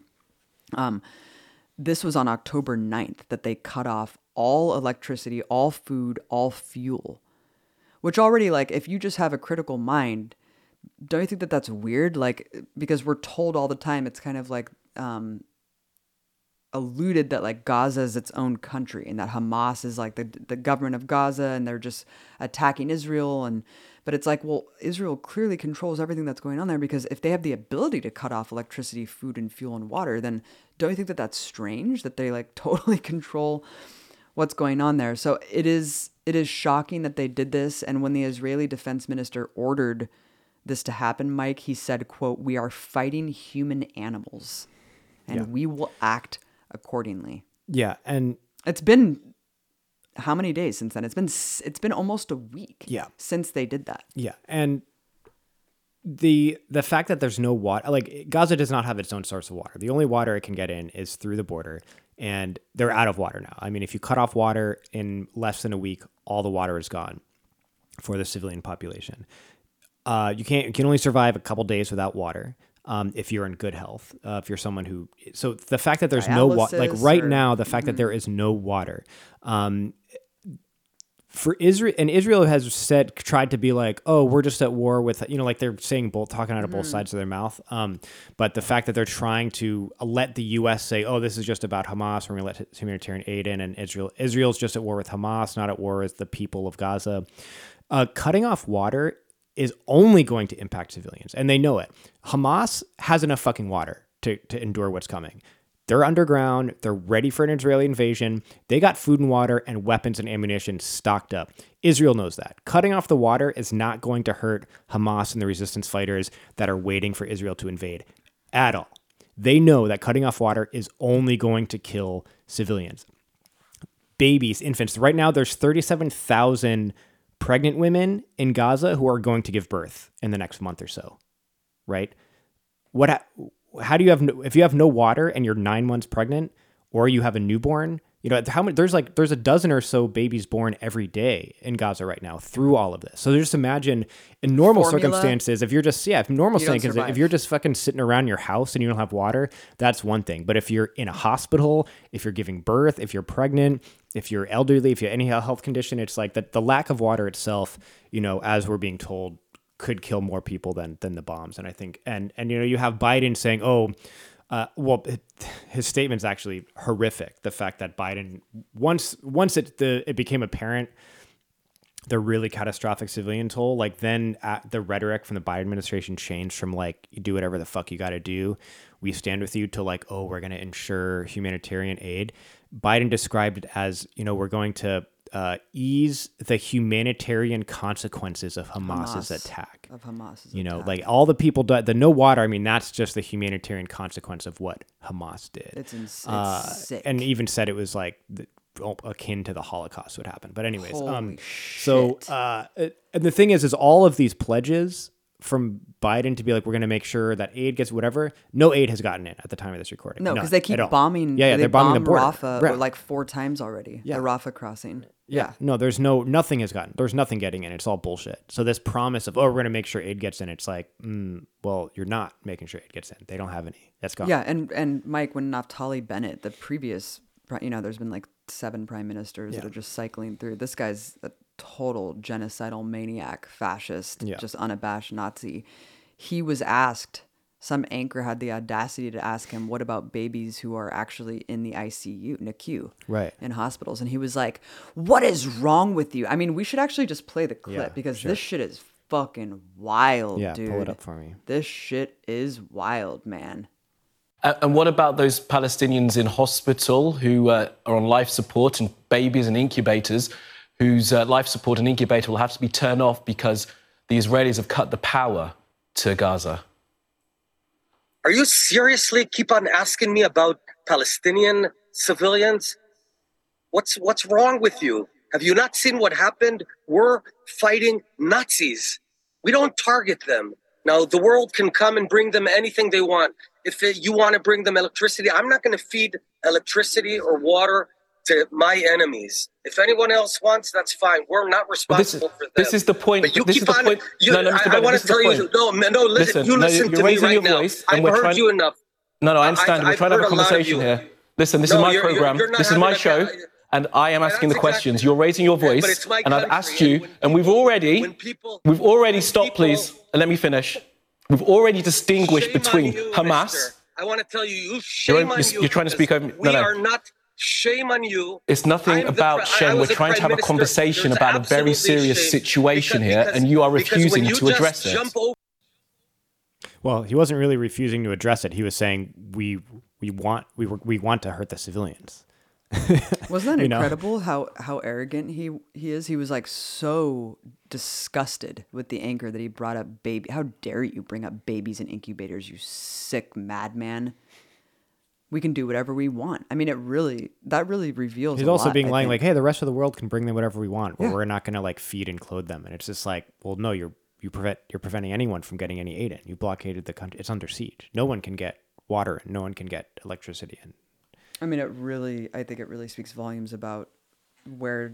Well, that's mainstream Israeli opinion, too. I mean, this yeah. guy, he's not an outlier. He was the former prime minister, and he is an extremely popular figure. I mean, there's no, I mean, the vast, vast, vast majority of Israeli society is one hundred percent on this guy's side. I mean, that's why he talks like that. I mean, that's how they talk in Israeli media.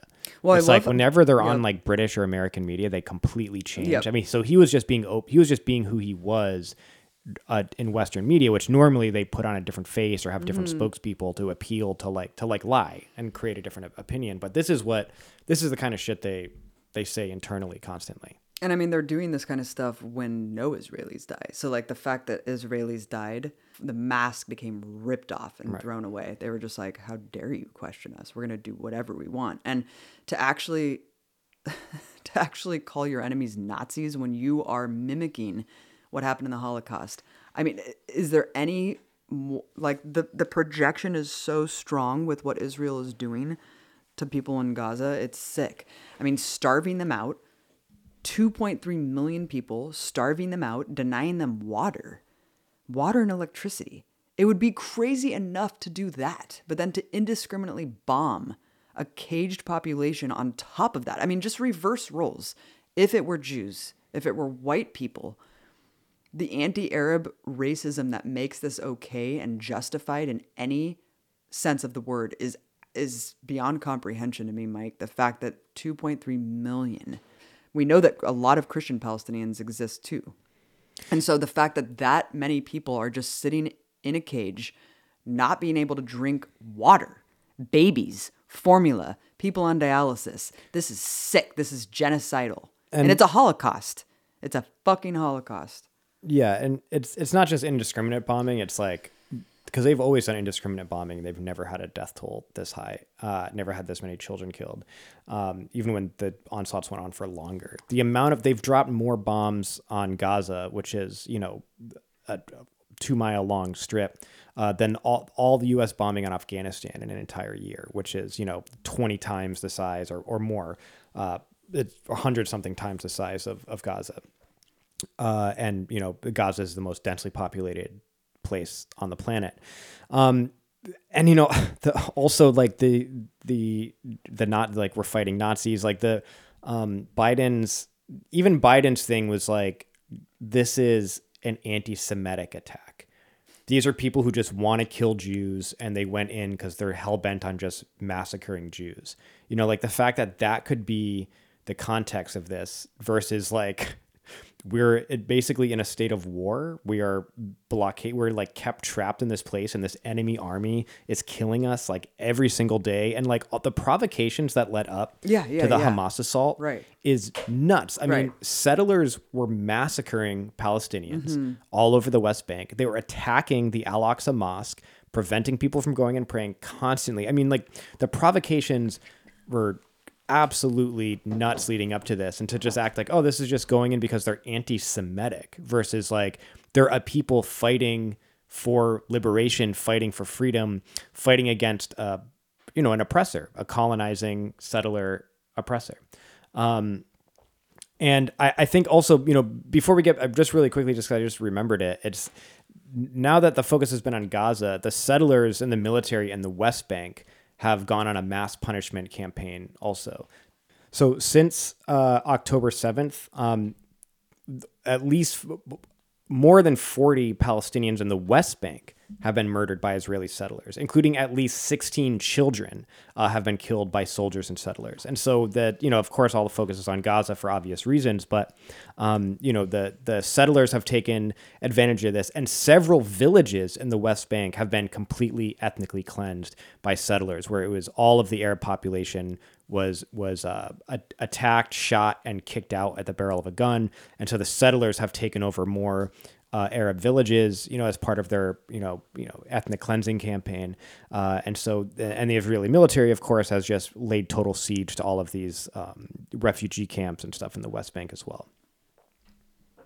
And, uh, you know, and, and, but going back to Gaza, it's like, not only are they dealing with the lack of supplies, like electricity, water, and the bombing and everything, but also Israel's, as they've done before, they're just targeting all the trauma doctors.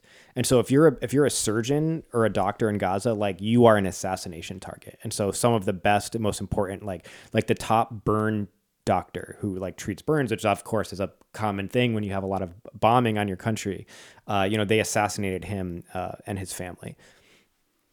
Right. I mean, I think that that's a really important point, Mike, is the war crimes that just continue to compound. The fact that Israel is allowed to, like, everyone's like, oh, Israel's so humane. They issue evacuation orders before they bomb somewhere. Okay, that's, to- like, putting aside the insanity of just thinking that that is, like, okay to just render hundreds of thousands of people homeless, which, by the way, our producer for Gaza Fights for Freedom, who chose to remain redacted for the film because he didn't want to be targeted mm-hmm. by Israel, his home was completely obliterated by Israeli airstrikes. He and his family are homeless. As we speak, they are homeless. Um, but aside from that, the fact that Israel continues to tell hospitals in Gaza to evacuate, hospitals that are treating hundreds of wounded people, doing emergency surgeries, pregnant women with complications. I mean, all the people who are currently housed in whatever remaining hospitals are left, Israel is ordering them to evacuate so it can bomb them, so it can bomb the hospitals. And Western countries just think that this is totally fine to do. And all of the doctors are dying.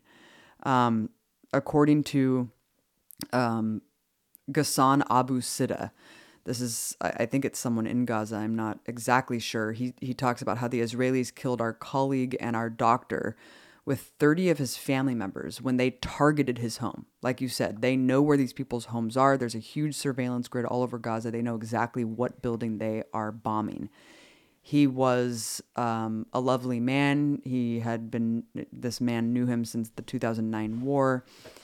And basically, um, this burns doctor worked the last seven days straight throughout the entire week, went home to see his family, and he was killed alongside of them in an airstrike at their house. So they waited for him to go home. Mm-hmm. Fucking yeah. crazy. Yep. Yeah. I mean, part of the the media controlling this narrative too, I mean, even though they've had to issue retractions and report on certain Israeli war crimes, I mean, I I haven't watched it, but everyone I've talked to who said they're watching C N N right now, it's just wall to wall. It's Israeli after Israeli after Israeli after Israeli. It's just that. So it's like, yes, like they sneak in a retraction here mm-hmm. or there, um, but it's complete. And then the the liberal cable outlet, M S N B C, they took fucking their three Muslim uh, anchors uh, and hosts off the air. And these and these were like Mehdi Hassan was one of them. Two other guys, their names escape me. Uh, but they these aren't like radical guys. I mean, they were, of course, saying, you know, good things, but they're also saying bad things too. I mean, things that I I thought, you know, where they were definitely bending over backwards to be like, mm. hey, I'm saying all the stuff I got to say. I'm condemning Hamas. I'm condemning, uh, you know, the, this the attack that they did and all this stuff. But, you know, just because there's some little bit of of uh, truth that gets in there. Um, and I, one of them maybe didn't even say anything, but he was just taken off the air because he was Muslim. Mm-hmm. I mean, the the fact that cable media is just basically... Um, just doing whatever Israel says in terms of what they're reporting. And then, hey, these people might be a little too sympathetic, so you better take them off the air. Yeah. And there has been some truth eked out, I think by um, Ari or whatever, one of the Muslim, or one of the, one of the Arab anchors. And so they had to kick his ass out. But yeah, I mean, what we're seeing just trickle out on social media is probably like, I mean, I can't even imagine watching wall to wall coverage of any of these news outlets. Like Noura Erekat said, she said, you know, right before I came on, I mean, it was a miracle they even allowed her on. But before she did come on, it was just an Israeli military spokesperson talking about the operation. Yeah, imagine, they should have a Hamas military spokesperson on. Yeah, can you imagine? You know. Can you imagine having a Hamas military spokesperson on? I mean, it just, it's just unbelievable that this is so-called journalism. Yeah, just having uncritical Israeli military spokespeople talk about the military operation to wipe out Hamas. Yeah, and you know they. Um, Apparently what they're doing is they're they're they are letting some people on, Palestinians who are good, but then they will not republish. So, you know, like every interview they do, it airs live and then they put it on their website and stuff like that. So Noura Erekat, she said that her interview, they won't post no by C B S. Way. A B, uh, no um, way. A B C refused to post Muhammad al-Kurd's interview. C N N refused to post Youssef Munir's interview. So like really prominent Um, Arab and Palestinian commentators who actually get on cable media, then they scrub the fucking interview once they're like, ooh, these people went well. And then other people like Omar Badar, who's who's great as well. Um, he's saying that he's will get booked and then at the very last minute, they'll be like, hey, well, what are you going to say? And then he'll tell them and they'll be like, actually, we can't accommodate you anymore. And so now that they let, they tried to have a, you know, give the appearance of, oh, we're having both sides on, although one side gets ninety-nine percent of the coverage. Then they've let people on and then you know, Palestinians are actually really good at talking about what's happening. And so they scrub the interview once it airs live. And now they're just not booking them anymore because they've been like, oh, shit, we're, we can't find someone who's bad to have on. And, and check this out. I I just D M'd you on Instagram. Let's let's check out Muhammad al-Kurd, who is absolutely the most amazing guy on the planet. Obsessed with him. Um, check out the mistake they made letting this guy on, and of course didn't publish the interview. Actually cut it. He ha- he had to like screen record it live. I'm pretty sure to get this. Now, uh, we're seeing these protests all around the world from Arab communities and Muslim communities, uh, angry, sad at what they're seeing. Can you just give us a sense of the depth of feeling, what, why people are coming out in their numbers? I think the protest that I, we're witnessing today in Amman, for instance, is one of the biggest I certainly have ever seen. Just give us a sense of how people feel about what's going on. How do you feel about the genocide? Absolutely. I mean, people people are devastated. We are talking about hundreds of thousands, millions of lives, millions of families that are experiencing war, millions of people who have lost it, entire families have been wiped off of the public record by the Israeli regime in the past seven days. People are devastated. People are afraid for their loved ones. And it's just not it's not just Arabs and Muslims. This is not just Arabs and Muslims. This is all people of good conscience around the world rising up against war, against genocide, against escalation. This is um, this is what's happening. And if you've been looking at any Western media, U K, U S A, in the past one week, you'll see images of Palestinian children murdered by the Israeli regime with headlines that will suggest that these are Israeli children. You'll see images of Palestinian residential buildings um, being bombarded and blown to bits with headlines that suggest that these are Israeli buildings suffering terrorism. There is manufacturing consent happening all over the world, but I have faith that people are not idiots. People can tell the truth when they see it. I mean, the images speak for themselves. I just want journalists around the world to do their jobs. We're not asking anybody a favor. We're just asking people to be truthful. We saw even like Justin Bieber sharing. I mean, people like Justin Bieber. Oh, yeah, Bieber Justin Bieber and, and um, what's her name? Uh, the Halloween I, woman. Yeah, I was, was in Halloween. Sigourney Weaver, but that's not no, her. No, no. I know. Uh, fuck, she was in... Uh... Jamie Lee Curtis. Jamie, Jamie Lee Curtis. Curtis, Die Hard. Um, but yeah, she was sharing images from her Gaza. Her and Bieber were yeah, like, stand with Israel, from, yep. and, or like, yep. we mourn the losses in Israel, and it's just photos yep. of Gaza. Yeah. Bieber did the same thing. Mm-hmm. Yeah, very fun. Very... Um, but there's so many dead kids coming out of Gaza that there's actually like hundreds of babies. I'm sorry. There are dozens of babies who are the sole survivors of mm, bombings yeah, of right. homes. So you have a ton of babies who have not been named. There's like one hundred one babies so far. And this was a couple days ago. So I'm sure that there's many more than this. Mm-hmm. This was actually three or four days ago already. one hundred one babies three or four days ago, Mike, that have no family to claim them because wow. their entire families are dead. We're just pulled out of rubble. And they have no idea wow. who these babies are. And wow. as someone who has an eight-month-old child, it is... hard to wrap your mind around that. Yeah. It is really hard to wrap your mind around that. Crazy.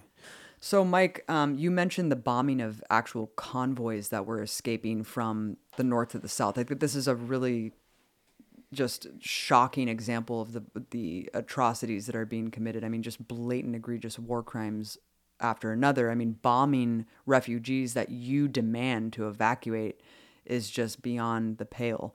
And that's exactly what's happening. Um, they told a million people to flee from one side of Gaza to the next. So, you know, you have thousands of people just aimlessly walking and bombs being dropped on them. You have U N shelters being bombed, the last morsels of aid. Yeah, that they bombed the United Nations uh, aid warehouse. Aid, aid warehouses. There's warehouse. like dozens of like U N workers that have been killed as, yeah. as quote unquote collateral damage in these bombings. Um, and and it was a trick. I mean, people have said, like, we knew... I mean, the people who didn't flee were just like, we'd rather die in our homes because we have nowhere to go.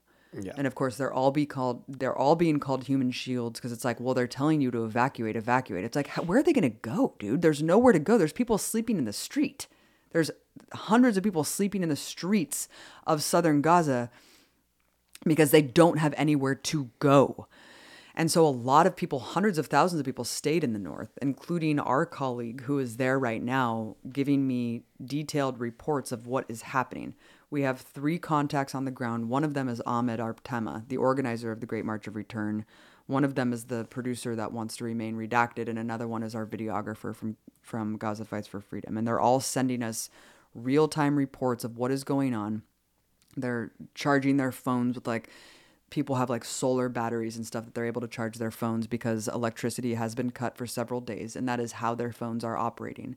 So far, the internet is still operating and, and they don't know how much longer that's going to be allowed because that's how we're seeing all of this carnage unfold. And we know that Israel wants to shut that down very soon.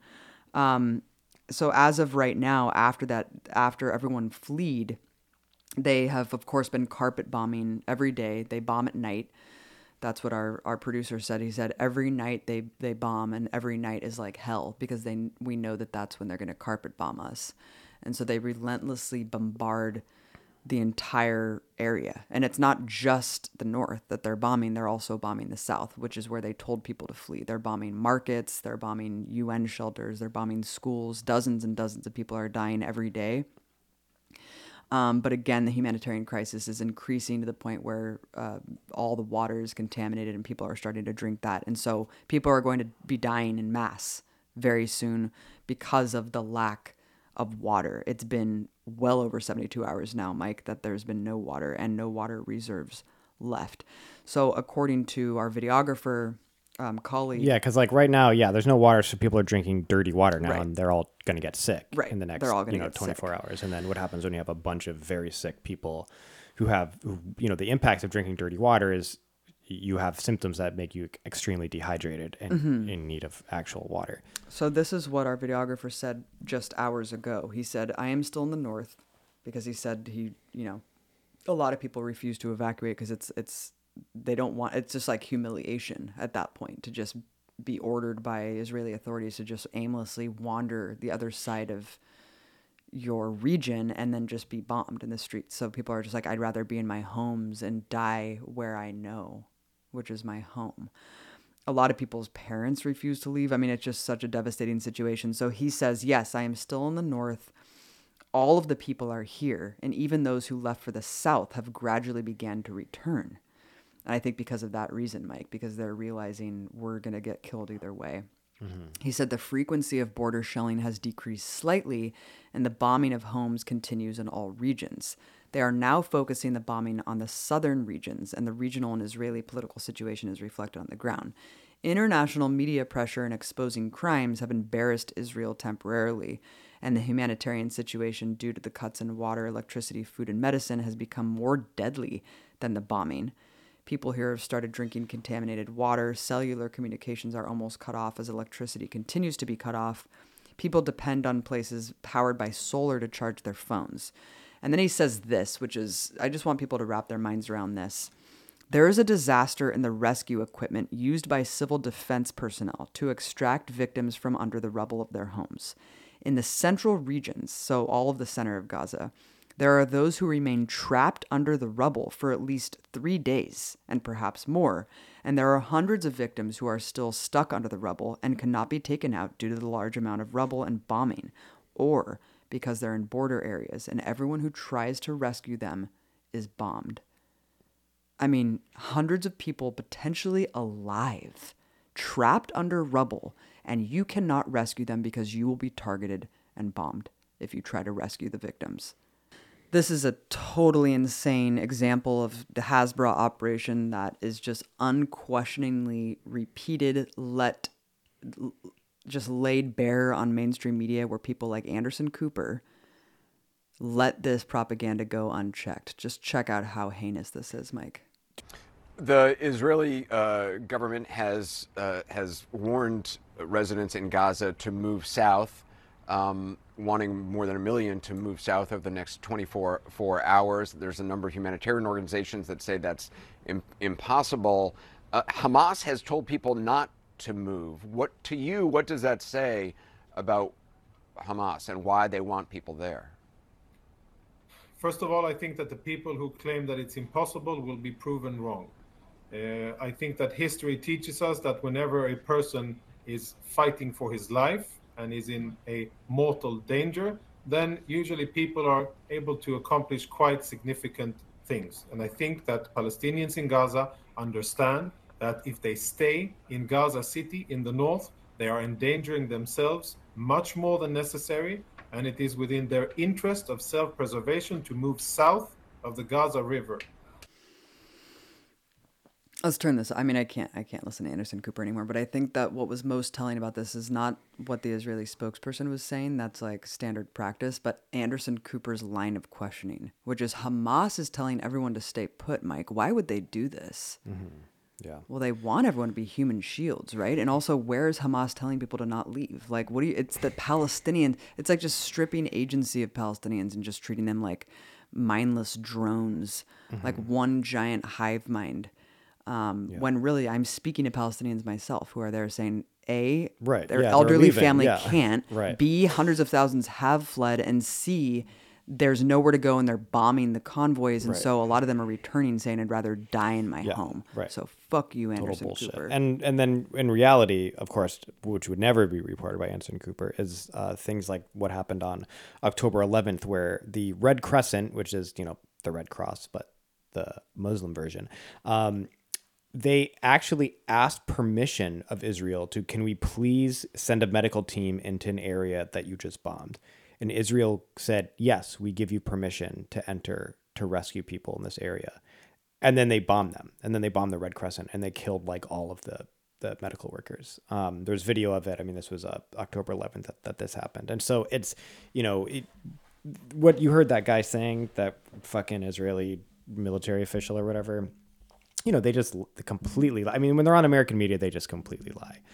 Being like, oh no, we're, we if we want to protect the civilians and that's why they need to leave, uh, you know, they're not saying that on Israeli media at all. They're just saying it because they're saying it to Anderson Cooper, who's running propaganda. Yeah, and Anderson Cooper, thing. I mean, is he brain dead, or does he not realize that there's nowhere to go and that they've bombed the Rafah crossing and that there's nowhere to go in the south and that they're bombing convoys? I mean, how stupid do you have to be? You you are complicit. You're complicit in genocide at that point. You are a propagandist with blood on your hands, and we will never forget, because the lessons from the Iraq War were never learned, and these people are criminals.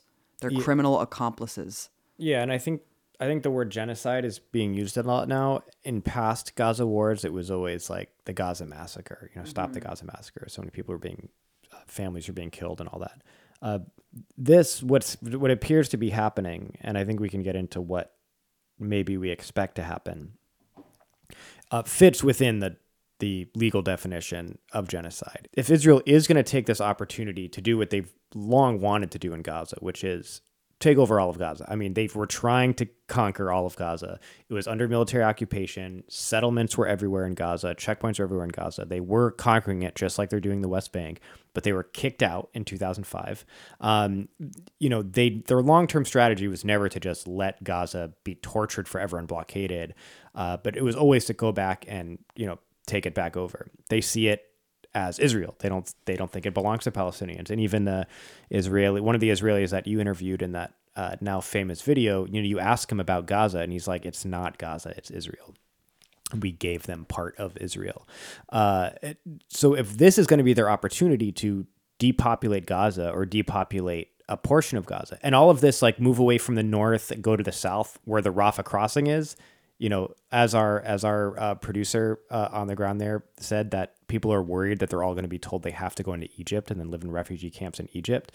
That's obviously a real concern for Palestinians there. Uh, you know, if if that's their plan, even if it's to, to take over a, a portion of Gaza, I mean, that's we're talking about a genocidal campaign of mass killing of people, wiping out of entire families, depopulation of areas, um, and and committing an ethnic cleansing through. through mass murder. Um, and so the stakes are so much higher now than than they have been in any other conflict in the Gaza war, because uh, other other other times where Gaza was being mercilessly bombed, there wasn't the danger of it actually getting to this point of depopulating it and killing massive massive numbers of people, far greater than than they've done in the past, which uh, appears to be, you know, the fact that they're now just openly targeting all people, all civil society, all civilian buildings. I mean, they're wiping out everything that Gaza is and its inhabitants. Um, and so what, what could happen? I mean, the thing is, is that Israel's been saying for days, and, you know, whenever this comes out, obviously things will have changed in the, the day or two it takes to turn this around. Israel has been saying it is about to invade Gaza. Uh, the obvious... Uh, Every Israel has done increasingly worse in every time they face Hamas and resistance fighters on the battlefield. Every time they invade Gaza, every subsequent invasion, they take way more casualties and are humiliated way more. So you you got to expect that they don't really want uh, to do it. Um, but you know they right. What's happening right now is just total bloodlust revenge. Right, Israel and Israeli society is saying, our people were killed. Our people were killed. We need to, we need to murder a bunch of Palestinians. And so, of course, this huge death toll now and targeting of civilians is literally just to be like, we're getting our, uh, we're getting our revenge. Seymour Hersh put out an article that is uh, paywalled, but we got a, a copy through the paywall. Um, it's it's hard to know if this is accurate. I mean, you know, I don't I don't know if you can always trust Seymour Hersh's stuff, but. Um, he has an insider that's telling him that the Israeli command cannot trust their infantry. They're inexperienced. They're scared. They, you know, are, they aren't capable of actually doing anything substantial on the battlefield. And so the plan to eliminate Hamas, who is, you know, buried deep underground in tunnels. That's where all their weapons are. That's where they are. They're hiding out underground, uh, and they're preparing for an Israeli invasion, which, of course, when Hamas launched the attack on October seventh, they probably assumed that there was going to be an Israeli invasion, and probably that is part of the trap uh, to get Israel to invade and then fuck them up on the battlefield, as they have done in the past. Um, so this source for Seymour Hersh was saying that the Israeli command knows that their infantry is not capable, even though they've called up three hundred thousand reservists. He's like, these people are not capable of fighting on the ground. And so the carpet bombing is just like the first phase. And then they're going to drop like bunker buster, bunker buster miss, missiles that go deep underground and crater all of Gaza to, to take out Hamas by just bombing deep underground with these like massive, like Moab style weapons. uh, like was used in Afghanistan. Um, so that's a, a one possible. I mean, it's feasible, uh, and it's possible that this is a legit source, that their plan is to just actually not invade because they're too cowardly and weak to do it, and that they're just going to drop like these insanely huge munitions that can penetrate underground and just uh, eviscerate basically everything there. Um, but you know, there could be an invasion. I mean, we don't we don't really know what's coming. I think that I don't know, Abby, if you have thoughts or ideas on it. I mean, I think that the urgency now is that there's a genocide in the works and unprecedented civilian deaths uh, that that the U S government is just continuing to enable and, and do nothing about. Yeah, well, let's just read some quotes from Seymour Hersh's article, because I do believe that this is what Israeli um, insiders have told him, Israeli high-up politicians that right. he has contacts with. He says... Um, why would... But why would Israel, like... Why would any mm. Israeli high-up politicians like like Seymour Hersh and like disagree? You know, I don't know. Like, I mean, there's factions. So I mean, I, I don't know. I mean, all, all I know is that they're ev- all, all psychotic. All I know is that every story Seymour Hersh has broken is true. Okay. Like I believe everything that he's reported, including okay. the Nord Stream bombing. And uh-huh. um, but according to him, he said that. So this is this is like you said. This is a long-term strategy. It's a plan that is now just being put into place, and you know you you can also kind of pontificate about whether or not Israel knew that this was coming and wanted it as the justification to really carry out the their final solution and take back Gaza, because we know that they were they were really upset that they weren't able to do that and they had to retreat um, you know two decades ago. So okay, so with the starved-out civilian population forced to leave, the Israeli operational plan calls for the Air Force to destroy the remaining structures and elsewhere in the north. Gaza City will be no more. As you mentioned, Mike, they're going to just completely level the entire area. And and this is corroborated even by um, Israelis who are just on the news. I mean, literally, an Israeli spokesperson said Gaza City will be no more. He said Gaza will just become tents. He said all the buildings will be gone. So this isn't like a hidden thing. I mean, I, mm, I compl- right. this is obviously out in the open. They're just saying this all over the media right now. Mm-hmm. Um, and, and, you know, you just said that they're going to just drop these huge bombs, the bunker buster bombs, the, to flatten every single area where Hamas could be. I mean, we know that it's just going to be completely just everyone, every civilian infrastructure. Hamas is the government. So anything... Any, I mean, every structure. It's not going to be like structures are going to be left. It's going to be everything. Um, and the mother of all bombs, you mentioned, that that's also going to be used. This was just, this was used to obliterate entire areas of Afghanistan without question, because we were told ISIS caves were there. Wasn't it just used once? This was used in Afghanistan, and, and no one questioned it, because we were told like an ISIS cave was there. Or was that Bin Laden's cave? I forget. But uh, some ISIS command center. I mean, and so no one questioned it. We have no idea how many people died then. Um, it It's just astounding. So apparently the mother of all bombs was sold to Israel in two thousand five. Wow. Allegedly for use against Iran. And a laser-guided version was authorized to sell to Israel during the Obama administration. And so... Um, This is really interesting, too. An Israeli insider told Seymour Hersh that Netanyahu and his advisors understand that Hamas is dangerous, like, quote, keeping a tiger as a pet, end quote. The current Israeli war planners are convinced that the upgraded version of the mother of all bombs is going to penetrate deep enough underground before detonating, um, resulting in basically killing everyone within a mile radius. The new Israeli plan of forced exit means, quote, at least the people would not all be killed, end quote. I mean, wow.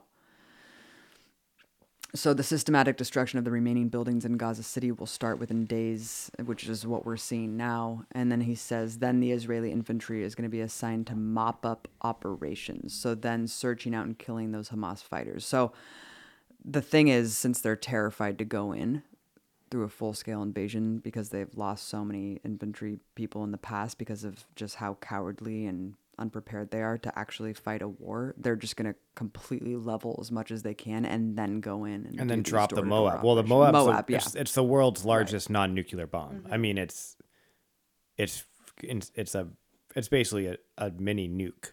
It just doesn't have a warhead. It's just like a massive explosion. So that's, uh, yeah. So basically when they go mop up, it'll be after they have dropped these things where it, it kills everything within a mile, including underground. Easy to mop up after that, isn't it? Yeah, right. And then to all those who say, why, well, Egypt has a border with Gaza. Why doesn't Egypt take them? Well, that's the plan, is to force a million refugees into Egypt. And and when Israeli planners were asked by, I, I, I guess, within the inside circles of Israel, there there's factions that are saying, why would Egypt take a million refugees? And this guy told Seymour Hersh, when he asked the same thing, he said, because we have we have Egypt by the balls. They're going to do whatever we tell them to. Wow. So for all the people who say, oh, Egypt is this sovereign country, that's they're equally guilty for not taking in Gaza refugees and not helping Gaza, well, they're completely controlled by Israel. And this is Israel admitting as such. So I never mm. want to hear that again. Yeah. And also, how does Sc- Cory Booker... Yeah. Did you see that shit where he was no. just like, he said like Nazis like ten times in an interview about Hamas? I mean, it, the amount of like democratic so-called liberals mm-hmm. that have come out and just fomented this genocidal bloodlust against Palestinians. I mean, we, I will never forget this. This is a turning point in the sand for, for everyone, for me. Biden is going down. Yeah. As, it's, it's like, it's crazy. This, all this happening, like, going into the twenty twenty-four election where everyone it's everyone's going to be bogged down in these lesser evil arguments. And it's like, it's, it, this kind of puts in perspective, like how kind of pointless all of that shit is. Like, who fucking cares? Like, yeah, I get, I get that like on domestic policy, there's going to be like, you know, probably better for Biden to win than Donald Trump and whatever. But like when it's, if, if both parties are be completely in lockstep about A, a genocide in the works and green lighting it, it's like, I don't, you know, I, I like, I'm not gonna, no one should waste their time and let like lesser evil stuff, and just dedicate your time to joining an organization that fights all these people, you know, whether it's a pro-Palestine organization or any other radical org that makes lives for uh, politicians in Washington difficult and challenges their power and all that. I mean, that's that's where the energy needs to be. I mean, yeah. to, to get into like, you know, and it's crazy too, is as all this started, like Biden's also posting like, I just released this historic energy initiative to create, you know, forty thousand jobs in green energy and stuff like that. And it's like, who fucking cares, dude? Fuck you. Like, I do not fucking care. I mean, that's a stu- it's like a lame ass plan anyway. Like, oh wow, forty thousand jobs installing solar panels. That's not going to do shit anyway for the climate. But the fact that you have the audacity to like launch this big thing as you, after you just fucking greenlit a genocide, it's just uh, it puts things in perspective again. And I hope I hope it uh, puts things in perspective for people as we head into the election. But yeah, I mean, you, you just sent me, sent me this other video. And we were talking about how, you know, uh, earlier we mentioned how there were thousands of, of Jewish activists outside the White House demanding a, a ceasefire. Um, there's also was a bill that was just introduced by like thirteen of the progressives in Congress, like calling for a ceasefire, which like, you know, is good. Even though I think most of those people made pretty bad statements too, uh, that didn't help the situation at all. Let's not forget Bernie Sanders. Yeah. Right. Made a shit statement. Right. Blaming Hamas, Hamas, Hamas, Hamas. Yeah. We have um, no allies at all. Here's, Zero. Here's a White House spokesperson when uh, someone asked about a ceasefire, which, you know, knowing that fucking uh, th- over a thousand children have been killed and that Israel is targeting just civilians and aid workers and everything.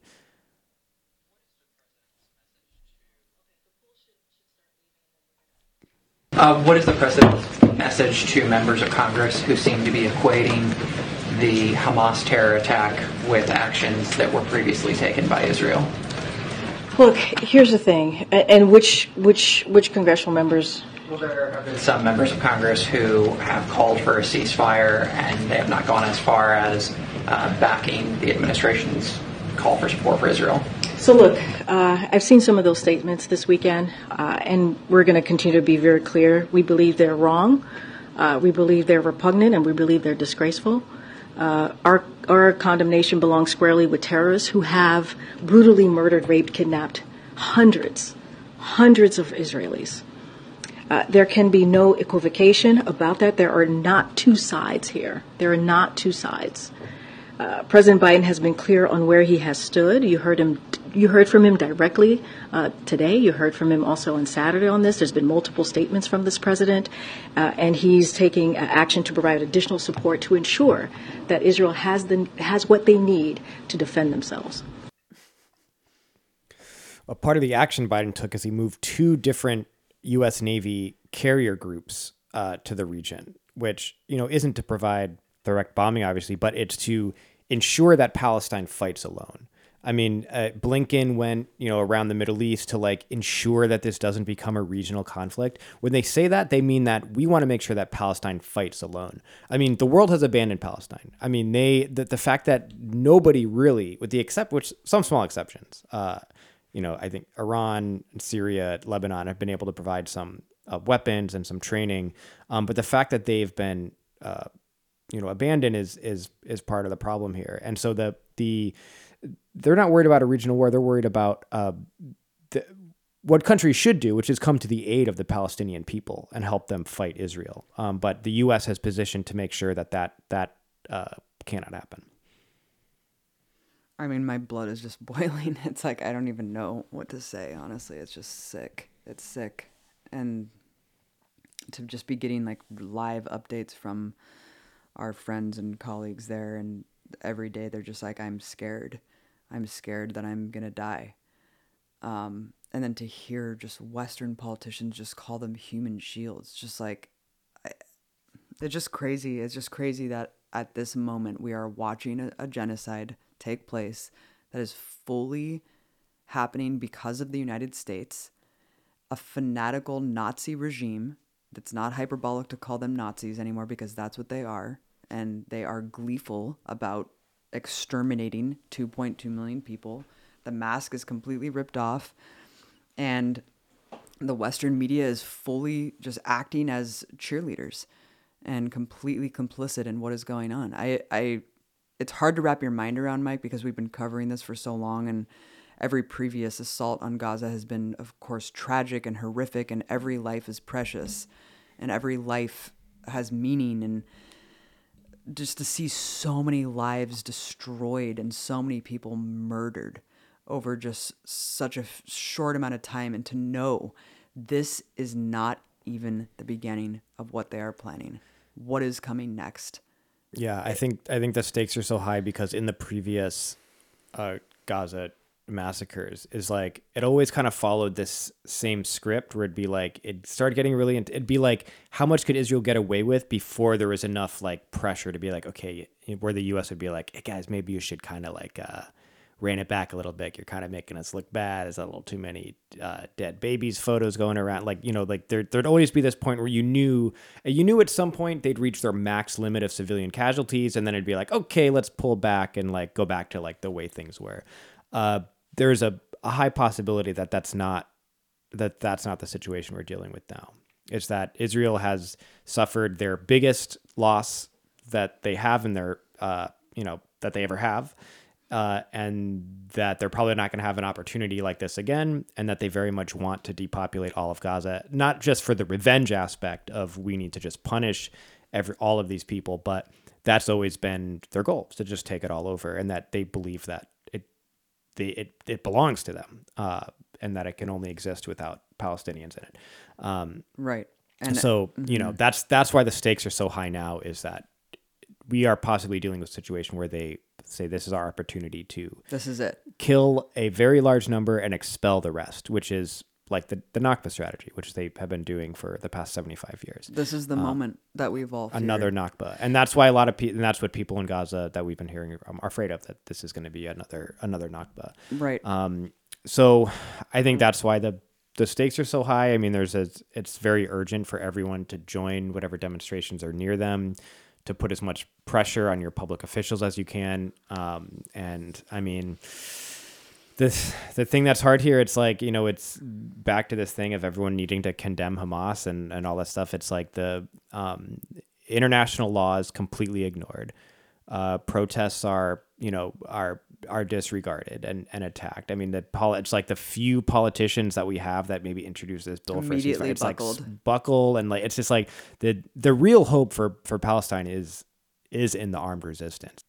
I want to talk about the insight from our colleague on the ground who actually speaks to that sentiment of what Palestinians in Gaza are thinking and feeling right now. Yeah. Because he said, you know, every previous onslaught, yes, there's indiscriminate bombing. Yes, m- scores of civilians die. Callous, just disregard for human life. But it usually there were like Hamas buildings or, you know, affiliates or something, that infrastructure that is affiliated with Hamas was targeted, and then it just didn't matter what civilians were there or around. And now it's completely different, where just it, it is just pure bloodlust and revenge, where just like families and children and women are being targeted because they just want to kill them. Um, in the words of our colleague, they want the blood of children. I mean, it, it's really, really crazy and sadistic what they're doing, uh, bombing hospitals intentionally to to just to mass punishment. The ba- they they are the ones throwing babies out of incubators. Um, but he also made a really interesting comment about the sentiment of where Palestinians' minds are at in Gaza, which is before it was split. The support for Hamas was split. It was like, or just stop shooting rockets, you know, you know, yeah, like, like just that. stop like, shooting ah, rockets. Why, why'd yeah. you have to shoot those rockets? Yeah. Now I'm for, for spending a weekend. Yeah, because you up. know that you could, your whole family could get killed if you're like near some, I don't know, like near like a media center or something, just walking down the street. I mean, so a lot of people were split. He said now everyone is so the, the, everything's just changed, where everyone's just like, we will. give our, I mean, we will join the resistance now because of what's happening. Um, that's just his perspective, but it, it, it, you know, it really speaks to like there is a united, a united, a united Gaza, and yeah. everyone is behind the armed resistance, which of course is more than just the Hamas faction, but right. you know, everyone is, uh, you know, together. Yeah, I mean, the P F L P is allegedly like fighting as well. I mean, there are there's oh, yeah. a mosaic no, they, of yeah, factions they there. All they take part. Yeah, it's mm-hmm. not just it's not just the Islamic Jihad and Hamas. There there's communist factions. There's other factions there that are all they're they're all engaged in this resistance right now, Mike. Um, and yeah, I mean, we have to put our bodies on the line. I think what Jewish activists are doing is heroic. That's what we need. We need sit-ins. We need demonstrations. We need people that are not giving up. We need to block entrances of buildings. We need to be out there fighting the information war. If you can't do anything more, you have to be online fighting and combating the propaganda, because that's all they have is fake news and propaganda. And we have to do everything in our power to stop this, because in In ten years, we're going to look back and say, what did you do? What did you do when when Israel did this and when the United States did this? And were you on the right side of history? And that's what Ahmed Artema told us. He said, please stand on the right side of history. Please. Please. This isn't complicated. This isn't complicated. And I want to leave you with um, Ali Abunimah. A comment from him just about the utter disgrace of what we're seeing from pundits and politicians and everyone just sitting back and not only allowing this to happen, Mike, but, but applauding it, applauding it and justifying this.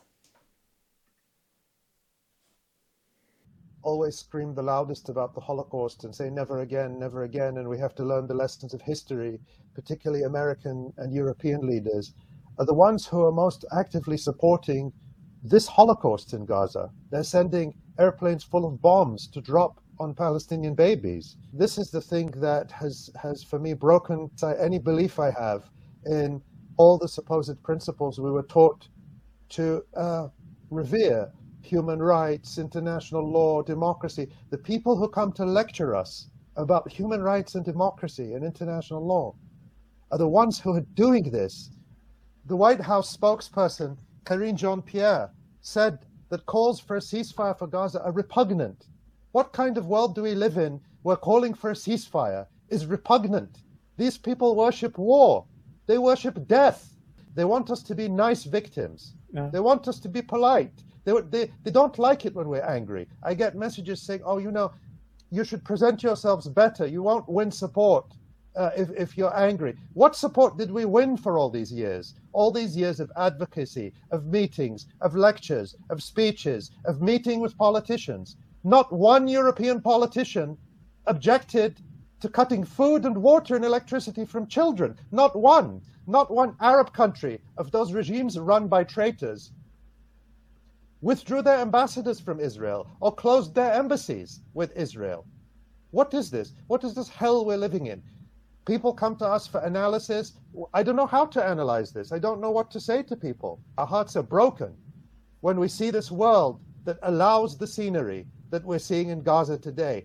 Massacre after massacre after massacre of whole families, of five hundred eighty-three children as of this morning. By the time we finish this live stream, the number will have gone up. And this is a world that lectures us about human rights and democracy.